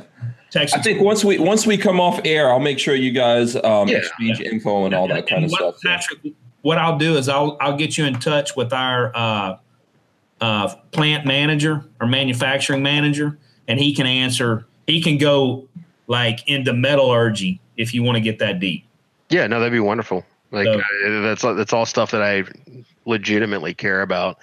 Um, because when you start using these guns in you know hard use situations, be it as a cop, uh, a serious shooter, somebody who wants to get better, uh, you know, train, if you will. Yeah, I really don't like the word train, but um, you know eh, that's when you start seeing like weird failures with guns and understanding how it's all put together. Like I, I can kind of wrap my head around it. No, I, no, I totally. I, I'll get you in touch with the guy to ask. I, I'll get you in touch with him, and then uh, you can also talk to the inventor and the owner, and he can go into freaking atomic level detail. Good, Yeah. good, good. Um, yeah, no, no. Earlier, I heard you say that the 42, 43 frames are the same. There, um, and you guys weren't quite sure on that. Uh, I- yeah, um, they they are in fact two separate frames. Uh, like they don't interchange whatsoever. Uh, so it, now the mechanism is it something that is sized to each frame, or is it well, this is a single stack mag, this is a double stack mag. Uh, how how does that kind of work? so the the hinge mechanism, there are parts that are the same, and then there are parts that are sized to the different pistols. So, and that's one of the ways that we were able to keep our costs down. Uh, there's a part on there called the bananas, and I'll. That's if you can see it. That piece right there. Okay. those are the same. The rest of it is a little bit different because you have a different dimension. The latch mech, the locking bar is different, uh, but some of them are the same. Now the trigger, the trigger itself is the same. If I'm pretty, I'm ninety percent sure all that's the same. Uh, the trigger should be shared amongst all full size Glocks. Uh, the trigger bar is different on like Gen 5 guns. The uh, 42 and 43 both have different trigger bars as well. But the the shoe, the part that we do Uh. is the same. The shoe will be different on the 42 43, uh, but it should share the shoe. Right. Now, on the the, the the the two, the forty three and the the forty two and the forty three, the shoe is factory shoe is different, but ours is the same. Now we, and, like I said earlier about the forty two, I wasn't I wasn't aware that we've done a forty two, but I know if the frame is the same size, we can do it. But you're saying it's different, and I wasn't hundred percent sure if they were the same. I know they're very close. I think the forty two is actually a little bit narrower or something. But Uh, it's it's completely uh, like smaller in just about every dimension. Like uh, so, when they introduced it a year prior to the 43, people were really looking at the 42, trying to figure out how they could cram a nine mil into a 380 pistol with like a barrel change or something, and it just wouldn't work because it wasn't going to fit. I got you. Yeah, yeah. And so, and Trey's not like the uh, designer, engineer, inventor of this thing. So, you know, he's like, uh, he, he's a former Marine, he's an investor in the company. Uh, Yeah. He's the guy that goes out there and uh, talks about all this. So, everything coming out is not going to be exactly perfect. I'm glad that uh, Patrick brought it up so that we could address it. Um, I think there's a couple of questions I want to get to from people in the chat, and then we can get into anything else in whatever time we have. Vanessa Kitty wants to know um, if you get the lower, does that have to go through an FFL? Um, Okay, how does so that work? if you buy a lower from us, it has to go through an FFL. If you send us your lower or your full pistol for conversion, because that's gunsmithing and there's no transfer of ownership, you do not have to go through an FFL. If you buy the Polymer 80 kit, you don't have to go through an FFL. Okay. All right. Good. So hopefully that answers that. Harry's holsters uh, would like. To, he says he wants to hear more. Go ahead, Patrick. Go ahead. Yeah, I'll- I, I'll I've got a question about the Poly 80 kit. So, what what exactly is done to the Poly 80 kit? I mean, obviously, you guys have to modify the frame to Yeah. So mechanism. when you get your polymer 80 kit, this cut is done. The hinge mechanism, the, the bananas are mounted. This part of the the trigger guard is in place, you have to put this on. You have to drill some pinholes up here and do some cuts up here. But this cut right here is done, and then you have to do you have to put the rest of this in there, um, and then you have to put your internals in it. So Okay. this Okay, so part- the the cuts on the back of back of the frame are done. Yeah, this Back part of the is grip. on there. The bananas are mounted. You have to finish this part and this part and put your internals in it, and then drill, drill, cut some holes and drill, do some milling in the little jig that it comes with. Okay. Was that was that good, Patrick? Yeah, no, I was wondering if it like altered the eighty percent, uh, you know, status of the frame when It- they're it- installing the parts. Yeah, it doesn't. You, you're still, you still have to do some of the work, but the hard parts are done for you. Makes sense. Yeah, yeah, yeah. No, that makes sense for sure. Um, now the Gen One trigger, I kind of found uh like a tabletop review of somebody like folding the pistol, looking like down into where the mag would seat into the, uh, you know, well, I guess what's left of the mag well. Right. Um, and when you look at the trigger bar, you can see it, you know, like moving forward off of the trigger safety. Um, now, is that something that you guys have like changed? So it doesn't pull the trigger bar forward when you fold the gun now with the version two, right? Yeah, it it locks all that up. It is the best. That's the best answer I can give you. It moves it a little bit and locks it into place. Um, but we all right. So the very early production Gen one or first trigger, we had problems when you unfolded the grip. The trigger wouldn't come all the way down. It would kind of hang at about sixty degrees, and so we changed that to get it to come down further uh, and now it comes all the way down with no problems. Okay, and like, And we're- if you have if you have the the first generation or version one trigger, you can go on our website and we will upgrade your trigger to the Gen two or version two trigger. Okay. yeah, and like when I was looking at that that video where it was like a, a close up of it being folded and the trigger bar being pulled forward, it looked like. Um, so I'm gonna break my 17 apart again. Um, on the right about there, so the shape of the little bump that interfaces with the striker safety, like I'm thinking that it's getting caught right here. Uh huh. Was that what was going on? Uh, I'm I'm not sure what.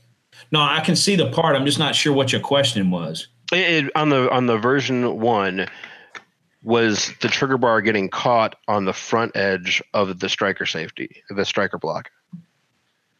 It was that what was preventing it from folding down all the way. I'm not. I'm not sure. I think you're probably. I think that's probably right, but I'm not 100 percent sure. Okay. Yeah, no, I'd be interested to find out. Yeah, and that's again, that's one of those questions. Uh, when I get you in touch with our uh, production manager, TJ, you can he- he'll he'll give you all the of the the down and dirty details. Okay. I mean, I think a, a follow up question I would have for that is what was the big thing that made you made you guys change the version one to the version two? The, the What big- was it that you found? Okay, the big the big reason was with no trigger safety, no law enforcement agency would uh, they couldn't for liability reasons buy our handgun. So Okay. after after NRA, we met with a hot and I can't I can't remember what the guy's title is, but he's basically the NRA's law enforcement rep.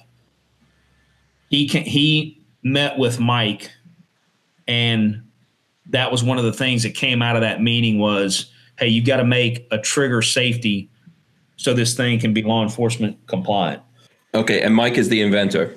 correct Okay.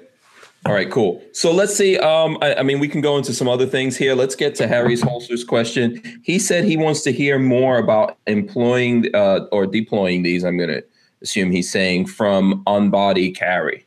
Harry can't wait, can he? okay so you're talking about deploying the pistol from a pocket or from a bag? Is that what he's asking? I'm Well, going to assume. Go ahead. On on body is going to be in a holster on your person, in a packet on your Okay. person, No, I, I'm I- fanny pack. other than a holster.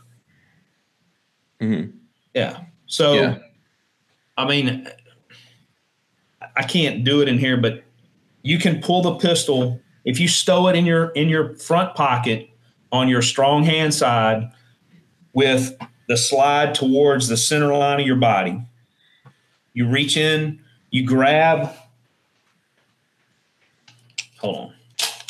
You grab the pistol right there, pull it out, and then grab it with your non-firing hand and, it, and employ the pistol like that. Or you can, from your back pocket, pull it out. So in your back pocket, the magazine would be towards the center line of your body or your butt crack.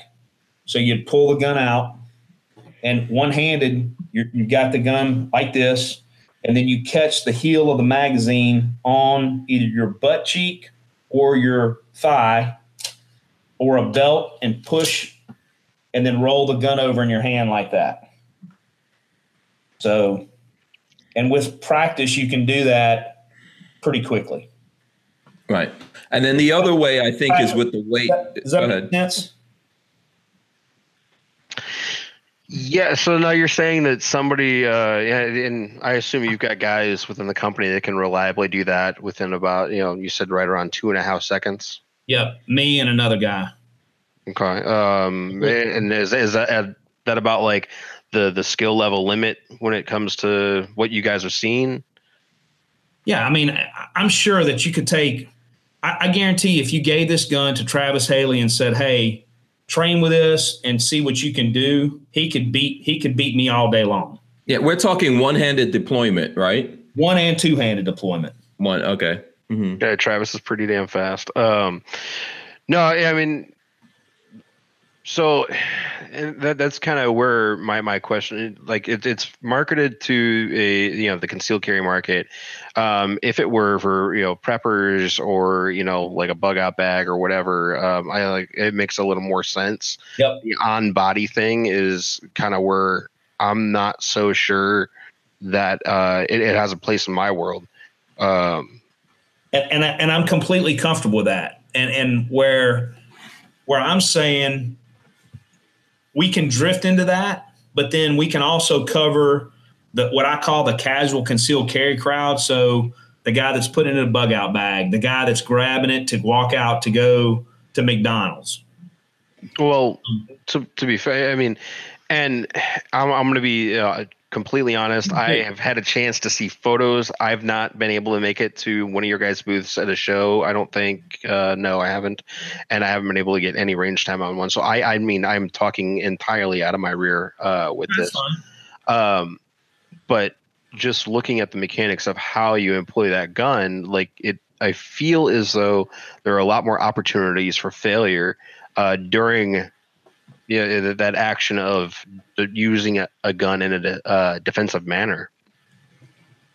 And I would say that you're you're right. I would say get your hands on a gun one and two. There are there there there there's always potential for failure. Um, I'm not going to sit here and say it's the end all be all, um, but there's potential for failure in every other situation that we're, we we had up until the, this gun came on the market. So if Right. you're drawn from a holster, you you you grab the gun wrong, you you, you fump. I, I mean, there's all kinds of that. Yeah, no, it, it, it's entirely possible to you know foul a draw with any type of holster, uh, be it a pocket carry, a quality kydex, hybrid, whatever. Um, that, that's that's something that will can happen. Um, what I, I, I'm curious though, why it would be marketed to the casual concealed carrier who isn't somebody who's going to practice that more complex method of getting the gun into a fight. Okay, and and I'll tell you, it's safer to carry. It's more comfortable to carry. It's more concealable because it doesn't print like a gun. Um, and you're, I don't know, I'm having a brain fart, but it's more stowable if that makes sense. Uh, we're just giving somebody another option. Right. You know, I, mean, I don't have a problem with there being other options out there. So who, who do you guys think is your number? Like, what does your customer look like? Uh, I think because Patrick is asking, like, why is it marketed to to the casual concealed carry guy? What is your number? What's your number one uh, potential customer that you guys, you know, see using this? you know our our targeted audience is a well-informed prepared citizen that wants a more concealable handgun period. And and because it folds and can be in a smaller tighter confined place it's more concealable. Now is it the best handgun for every scenario?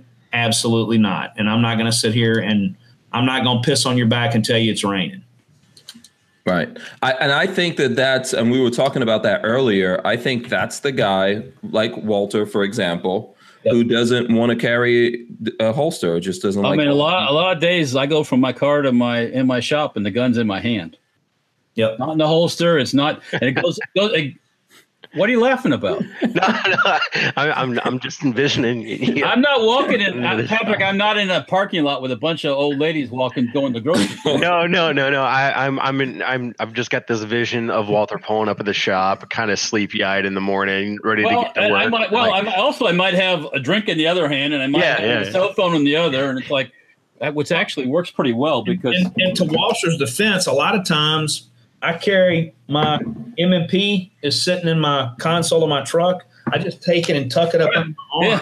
yeah, I've had MP5 underneath my arm, by the way, too. Yeah. I can get to So it. it's like, uh, Yeah, I mean, we're assuming. So here's the thing, Patrick. We're assuming that lots of that everyone out there carries the way that we do with a and they don't. holster. By the No, way, you know, yeah, and, and they that. don't. And that's not true. Yeah, it's not true. I think don't. I think we are the minority of actually carrying that. way. Um, no, I'm not. I'm not assuming that everybody carries the same way. Like, I mean, you know, depending on what I'm wearing and you know how, you know, much weight I've gained that particular month, I'll change. It's like um, how, how, how bloated I am from eating last night. yeah, exactly. If I had too many tacos, then appendix Yeah. may not work right. Um, but it, it, like trying to wrap my head around, um, you know, it, it, it, the practical use of the full conceal uh, alphabet, whatever I can't even remember the name is. Um, you know, like trying to figure out how that fits into the average purchaser's world, how how it works.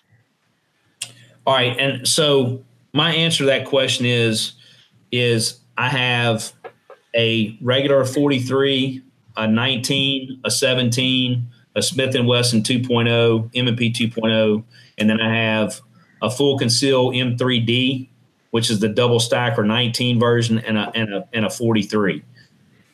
On any given day, I may have one or two of those pistols on my person. Um, most of the time, I carry my full conceal M3, the, the bigger version, the 19 version, in my computer bag because where I work, I'm not supposed to carry a firearm on our property. Okay. And it's in my computer bag. There are other times where the computer bag stays in my truck and I have a compact frame pistol like my M&P 2.0 or a 19 in my appendix holster or I have my 43 appendix. And in the wintertime, when I have a lot more clothes on because I work outside, uh, I'll have a Glock 17 outside the waistband because I'm wearing a jacket. Mhm. Th- Does that does that answer your question? I mean, what I'm saying is is that not ev- I don't know any. I know very few people that just have one pistol. Most people that have one pistol, that gun stays in their nightstand or in their glove box. Right. Yeah. No. And I'll I would just about agree with that. So, Um, uh, it again, it's we're filling a we're filling a, a, a gap somewhere. Does that Right. does that make sense? Yeah, yeah, no, no. I mean, and I'm sure that there, like, I think, um, you know, Jody uh, brought something up in the chat. Said, uh, you know, storing one in the glove box for camping trips, uh, backyard shed, or stuffing a gun in places that generally wouldn't accept a gun. Uh, like, I get that. You know, Yeah, I- I that's by the way, that's that's Razor J. That's Razor JB's comment. Uh, I would never carry it, but I'd store one in my glove box, camping trips, backyard shed. I can see a few uses, but not necessarily why or who it was designed for. One, one so of that's Razor JB. He's come he's come a little way. one of our one of our customers was a private airline pilot uh, company. So it's it's a group of I think a hundred private jet pilots that fly different people's planes. They they bought guns for their pilots to put in the cockpit of these business jets or you know a Lear a Learjet pilot for lack of better words. So that that's a confined space. I mean, an, a, another application is you got people that sail all over the world. They they want to have a gun in a confined space. Uh, again, going back to the military pilot scenario where you have it part of a pilot's uh, survival kit when he injects in the aircraft. Uh, so, you know, could you hide another pistol like that? Yeah, you could. Uh, we're, we're just again, we're just giving another option. Absolutely. Um, there's a question I want to get to before we close. I think we got about uh, four or five minutes. Um, is this Cali compliant? There's lots of people asking that. If if you own a Gen three or Gen four Glock 19 from California, you can send us your pistol for conversion, and we will send it back to you, and it's California compliant. But we Uh, we can't sell directly into California because we've not paid the the California research tax or whatever it is. okay. Yeah, it has to go through the the drop Yeah. safe and all that stuff. But uh, when you guys do the conversion, um, aren't you essentially manufacturing a firearm at that point? Correct. You know, we're gunsmithing. Okay. Yeah. You got okay. So that's good. And you check that with the ATF. Uh, yes, we got our license. Okay. Um, Razor JB says, "Screw it, I'm buying three. I'm pretty sure he's being facetious. No, it, it- I mean it does raise an interesting question. So you said that uh, you guys have your license. I, I assume you got a uh, an 07 FFL is what you mean. Yep. Um, but have you guys specifically asked them if you convert a customer's pistol, are you then manufacturing a new firearm? Because I know with like bolt guns, uh, if somebody rebarrels, I, I my local gun uh, builder like is then manufacturing a new firearm. It's logged out of their books as a you know whatever the company is manufacturer instead of what it was. we can sell it. We can convert guns in California with no problem. Okay. Okay. Yeah. So Yeah. without me getting way off into the Yeah. details and being hauled on a, in front of a jury, we can legally convert firearms from California and send them back there. Okay. No, no, I, I just, I'm Yeah. just I- trying to what- understand. Yeah. Um, Screaming Skull Saloon says he would have a Keltec sub 2000 Gen 2 and one of these in a bug out bag for sure. Um, Does a Keltec look like a stapler when it's folded up? uh, no, not necessarily, but you know, it's, it's, yeah. Tell, tell Razor Razor that if he buys five, he gets the sixth one free. okay. So he can double his order. Yeah, make sure you get the Hank Strange discount on that. Um, Mm. And James Lawson wants to know why Patrick is so worried about who it's for.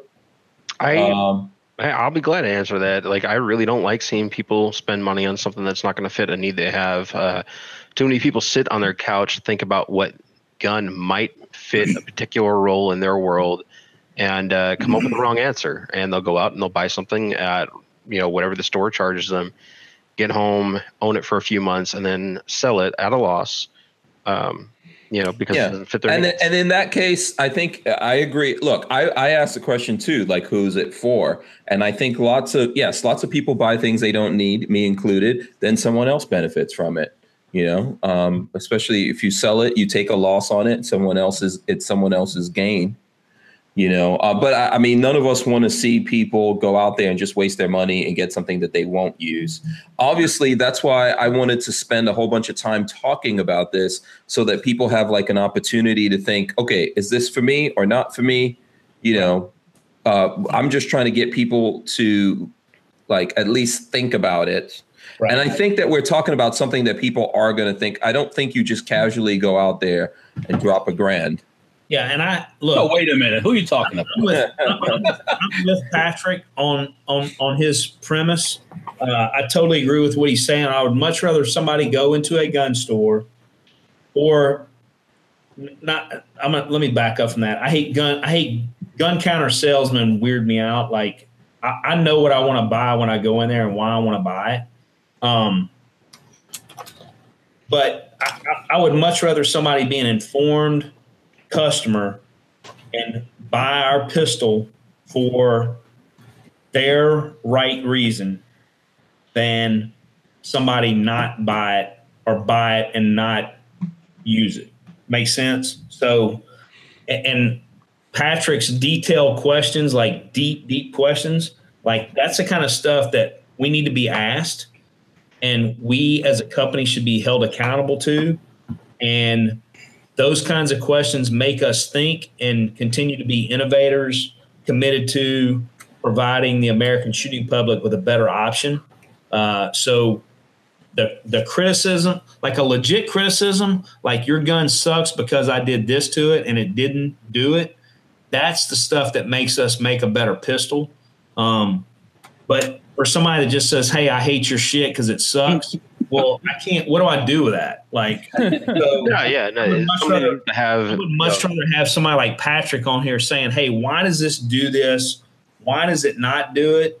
Because that's the kind of stuff that makes us better. Um, so, you know, you can hate me all day long, but if you hate me for a reason and give me the real reason you hate it, then I'm going to go back and figure out how to solve that hate. Absolutely. We always need to ask tough questions of ourselves and even other people. So, Yeah. yeah, That- I mean, just. as long as it's done respectfully, there's nothing wrong with it. Patrick does it respectfully, I think. I mean, I, with thought. I try. Some people don't feel that I do. Look, I don't, look, I don't deserve any other. I don't deserve more respect than any other man on this planet. Um, and, and- and like I said earlier, the funny thing, like the funniest freaking, I'm gonna get a T-shirt, put a cape on it, it'll be super gay. Like whoever freaking posted that, like I love that guy. Yeah, embrace embrace the hate. Exactly, but I can't fix something based off of that comment. It's funny, but somebody like Patrick that's asking detailed questions, like that's that's good Yeah. stuff. I mean, that's Yeah, rem- I wanted to do this. Right. Remote desktop says babyface looks different tonight. That's not babyface. This is Patrick from the fire from the fire. What is it? The firearm rack. Firearm. rack. Firearm rack. Yeah, there's no. Rack. Yeah, Yeah, there's no the in it. Just firearm rack. Uh, Greg, no, well, kind of. go ahead. Um, Yeah. No, uh, yeah, and I agree with you. Like, I want to see more innovation in the gun industry. I think that we overuse the word. I think there's a lot of it out there right now. Um, you guys, obviously, whether or not it may be something optimal for uh, somebody, it is innovative, and I don't want to you know discount that at all. Yeah. Um, there are a lot of products out there that really check, uh, you know, check that uh, innovative, te- uh, you know, box.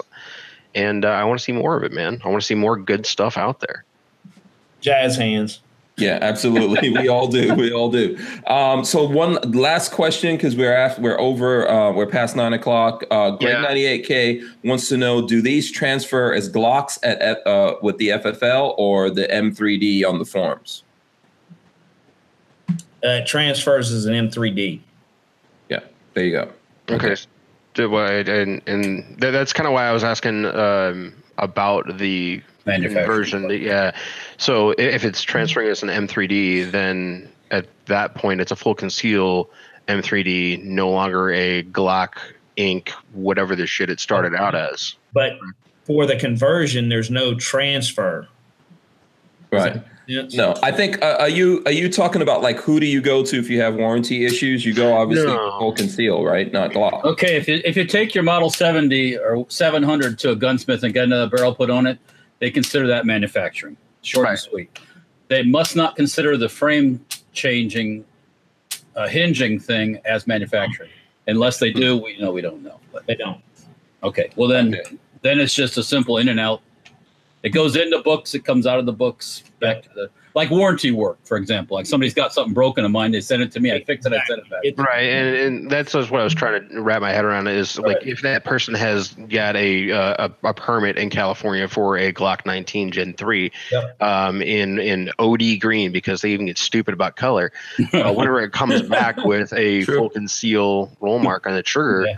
Like at that point when a cop looks at it and says, "Hey, man, like this is not registered." I mean, do you Yeah. guys serialize the uh, the conversion guns, or are they already serialized, or No, it's it's their serial number.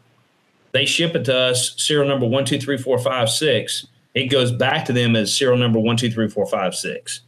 Yeah. gotcha? So Okay. the state of California allows you to transfer do of ownership, and we specifically did the gunsmithing conver- or the conversion service for California. Gotcha, So, okay. okay. and and at some point, does that mean it's not going to change? It, it could change tomorrow. California, yeah. Yeah. So you, so the state, the state of California, uh, you have communicated with them about this, about doing changes. You've looked through the channels because I think what Patrick's concerned about, and people rightfully are, Yep. that they don't send this out for conversion, thinking it's Cali legal, then they get it back and it's not Cali legal, and they have some kind of, uh, you know, because uh, and a lot of times police officers aren't even going to know what the laws are, et cetera. They're just going to arrest you. Right. You're you're not going to beat the rap. You're taking the ride. Mm-hmm. Yeah. So if that happens, you guys have done some stuff to ensure to people in California that they are going to be covered, right? Yes. Meaning we have applied for the license, we got the license, and we are doing now. Does that mean that Officer Smith in San Bernardino County arrest you and he doesn't know what he's looking at? I, I can't answer that question. But I can tell you that we've gone through the licensing application process. We were granted the license, and we did this specifically for California, and we opened it up to the nation. Yeah. Um, yeah. So you get arrested in California for doing this. Shut up, get a lawyer, and uh, let it let, let it get sorted that way. If these guys did the right thing as they said in terms of registering and everything with California, you should be fine. Yep. We and we have. Now, Hank, I know we're uh, you know a little bit over time, but I did have one question about the RMR mount that I wanted to kind of take a closer look at that. Um, it, it from the glance that I got when I was on my phone driving home, uh, it looked like it was a little on the shallow side, and all I saw were screw holes. Uh, Um, the RMR mount on which gun? uh, he had one with a comp on it that had an RMR pocket milled into it. Yep. That's this one right here. That's a that's a friend of mine's sliding barrel, and I'm not sure what optic he had on there, but we did the, he did the cut. That's an agency slide and an agency comp. It's an agency cut. Hmm. Okay. You- All right, yeah, I you're didn't know if that you're was- saying that's a little shallow. It looked a little bit shallow on my phone. Um, can you lock it on him? Uh, well, Yeah, I, I've got it locked on. Can you just hold it still for a second, Trey, so we can? Uh, Um, And I'm saying an maybe you're RMR right. cut. I don't know what optic he had on there. um, it looks a little on the shallow side. But I mean, I'm not measuring it with a micrometer or anything like that. Yeah, no, I, I didn't know if that was something you guys were offering from the factory. So Like, thi- uh, this is look, all right. So the the story behind this slide and barrel and comp, a friend of mine named Hunter Freeland gave me this to put on our uh, polymer 80 frame to show the the the different, just to do a custom thing. okay. Yeah, but you you guys wouldn't touch the slide anyway, right? There's no part of what you're doing there. Our point is is that you can put any slide and barrel combination you want on your gun. Okay. We just wanted to show people to get people's minds working. Make sense? Yeah. Yeah, absolutely. Okay, so listen, let me let me wrap this up because um, I, I know that we need to uh, exchange some info here in the background. I'm Yeah. sure people still have a ton of questions. Walter probably needs to go. Um, you know what? If you have further questions, if you're looking at this video later, put your questions in the video. I'll ask Trey. I'll ask the technical guys over at uh, Full Conceal to look at this video going forward in the future. Maybe try to answer some questions and stuff like that. And we could always have Trey come back on so we can beat him up one more again. No, no, no. Yeah, I'll come. I'll, anytime. Yeah. No, and, Yeah. and before we jump off air, I, I didn't intend on being, you know, super hard on you. I just want to understand how this thing works. Like, um, Patrick, I'm glad you were on here, dude. um, I really want to get my hands on one of these things and you know run it really hard, see if I can find a weak point, and if we do find one, then I want to work with you guys to make the pistol better. Maybe there's an application that it can be designed to, uh, you know, you know, like I don't know, improved to fit a role. I don't know, um, but if you know me breaking stuff helps, then why not? Uh, yeah, no, I, yeah, yeah, absolutely. I got a, I got a nice uh, old school ammo pouch waiting to drop it into. there you go. Nice. Right there, baby. Because that doesn't look tactical at all. Well, I was those. You know, That's totally gray man right there. right there. That shit worked. Dude, everybody that knows what that is when it was issued is like they they need glasses now. Yeah. Hey, I was issued one of those. I, I, I was issued that shit. That's good stuff. It works. Yeah, I was too. I was issued that in uh, what was it? Oh two. Yep, yep. Um, Yeah. Anyways, I'll wait to drop it in. So. Yeah, absolutely, absolutely. Um, okay, so let's let's wrap this up. Um, Patrick, did you want do you want to say something before we wrap? here? Yeah, I, I, I was waiting for the wrap up. I was going to tell people what to you know look forward to on the channel. Okay, cool. Go ahead and do that. No, no, I'm gonna, I'm gonna let uh, everyone else kind Okay, of wrap up. Walter. All right, Walter. Ah, Facebook, Instagram, keep an eye on things. Um, we're st- still working on the other issue, so be patient. Um, and you know, MP5 stocks, new stuff coming along. Bum, bum, bum, bum. Yes, very nice, very nice. So um, yeah, yeah. So we're we're in the shop working. So yeah, stay tuned. absolutely. Very cool, Yeah. very cool. Okay, um, Patrick, I'm gonna let you go before Trey goes since he's the guest. Yeah, yeah, absolutely. Um, so stuff that is going to be happening on the Firearm Rec channel. Um, we're going to be doing the Hudson H9. Uh, I've got a whole bunch of mags for it and a bunch of ammo. Uh, the Sig 320X5, Armscor double stack 1911 and 9. Um, I'm going to actually shoot this thing at some point. Um, the RMR is not on it right now. Trey now. just like backed up from his from his. Hey, that's a pretty paint job you got Yeah, on that's that. there. Yeah, no, um, it, it's. We should have asked that question, Trey. Are you going to convert the Hi-Point? Oh, oh, oh. Because I call dibs right now. Before. And there you go. Oh, you bastard! I bastard! had to do it. Um, yeah, no. So uh, we're gonna finally shoot that gun, and I'm going to revisit the uh, 509 tactical, compare it to a stock uh, Glock 19X really, really soon. I know a lot of people have had uh, questions on that. Um, and Brian, quick, yes, I'm going to be addressing Tim's video on the 509 tactical. Uh, there are some uh, things that he got wrong in that video. Okay, very cool. Lots of lots of spicy stuff in there. All right, Trey. Um, everyone wants to thank you. I see. Uh, for myself, I want to thank you. I'm sure that Patrick and Walter would echo that, but uh, so do the folks in the chat. By the way, they thought this was very interesting. They'd like us to invite you to come back on. Hopefully, you, you awesome. do that. Yeah. Do you have anything in closing that you want to say before we go here? Uh, just get me in touch with uh, Patrick, and then tell me when I'm coming down to hang out with you and Lola, shoot guns, and talk gun shit. Well, Awesome. Just don't X out of the, the window yet. Like yeah, yeah. So we're gonna and then we wrap. can- When I when I wrap right now, just stay right there, Trey. Don't leave. All right. I want to thank everyone for watching. I think it's been a great show. Um, I really enjoy when companies um, have the heart and believe in what they manufacture to come on here and talk about it. Patrick, what's up? Yeah, yeah, no, no. Um, yeah, do check out Harry's Holsters um, comparison of the 19X and the 509 TAC. Um, I did see that. Forgot about it. Sorry, Harry. Oh, okay. Yeah. Shout out to Harry's Holsters. Yeah. So, you know, I, I, I uh, always appreciate companies coming on here. If you're a company and you're looking at this, hopefully this will show you that, you know, we'll give you a fair shake to come on, talk to the people, answer questions and all that kind of stuff. Um, I want to thank everyone for supporting us. We've been gone for like three weeks and all that. You know, this is one of the things that I was able to get done. I literally bumped into Trey in the hotel. I was having breakfast, right?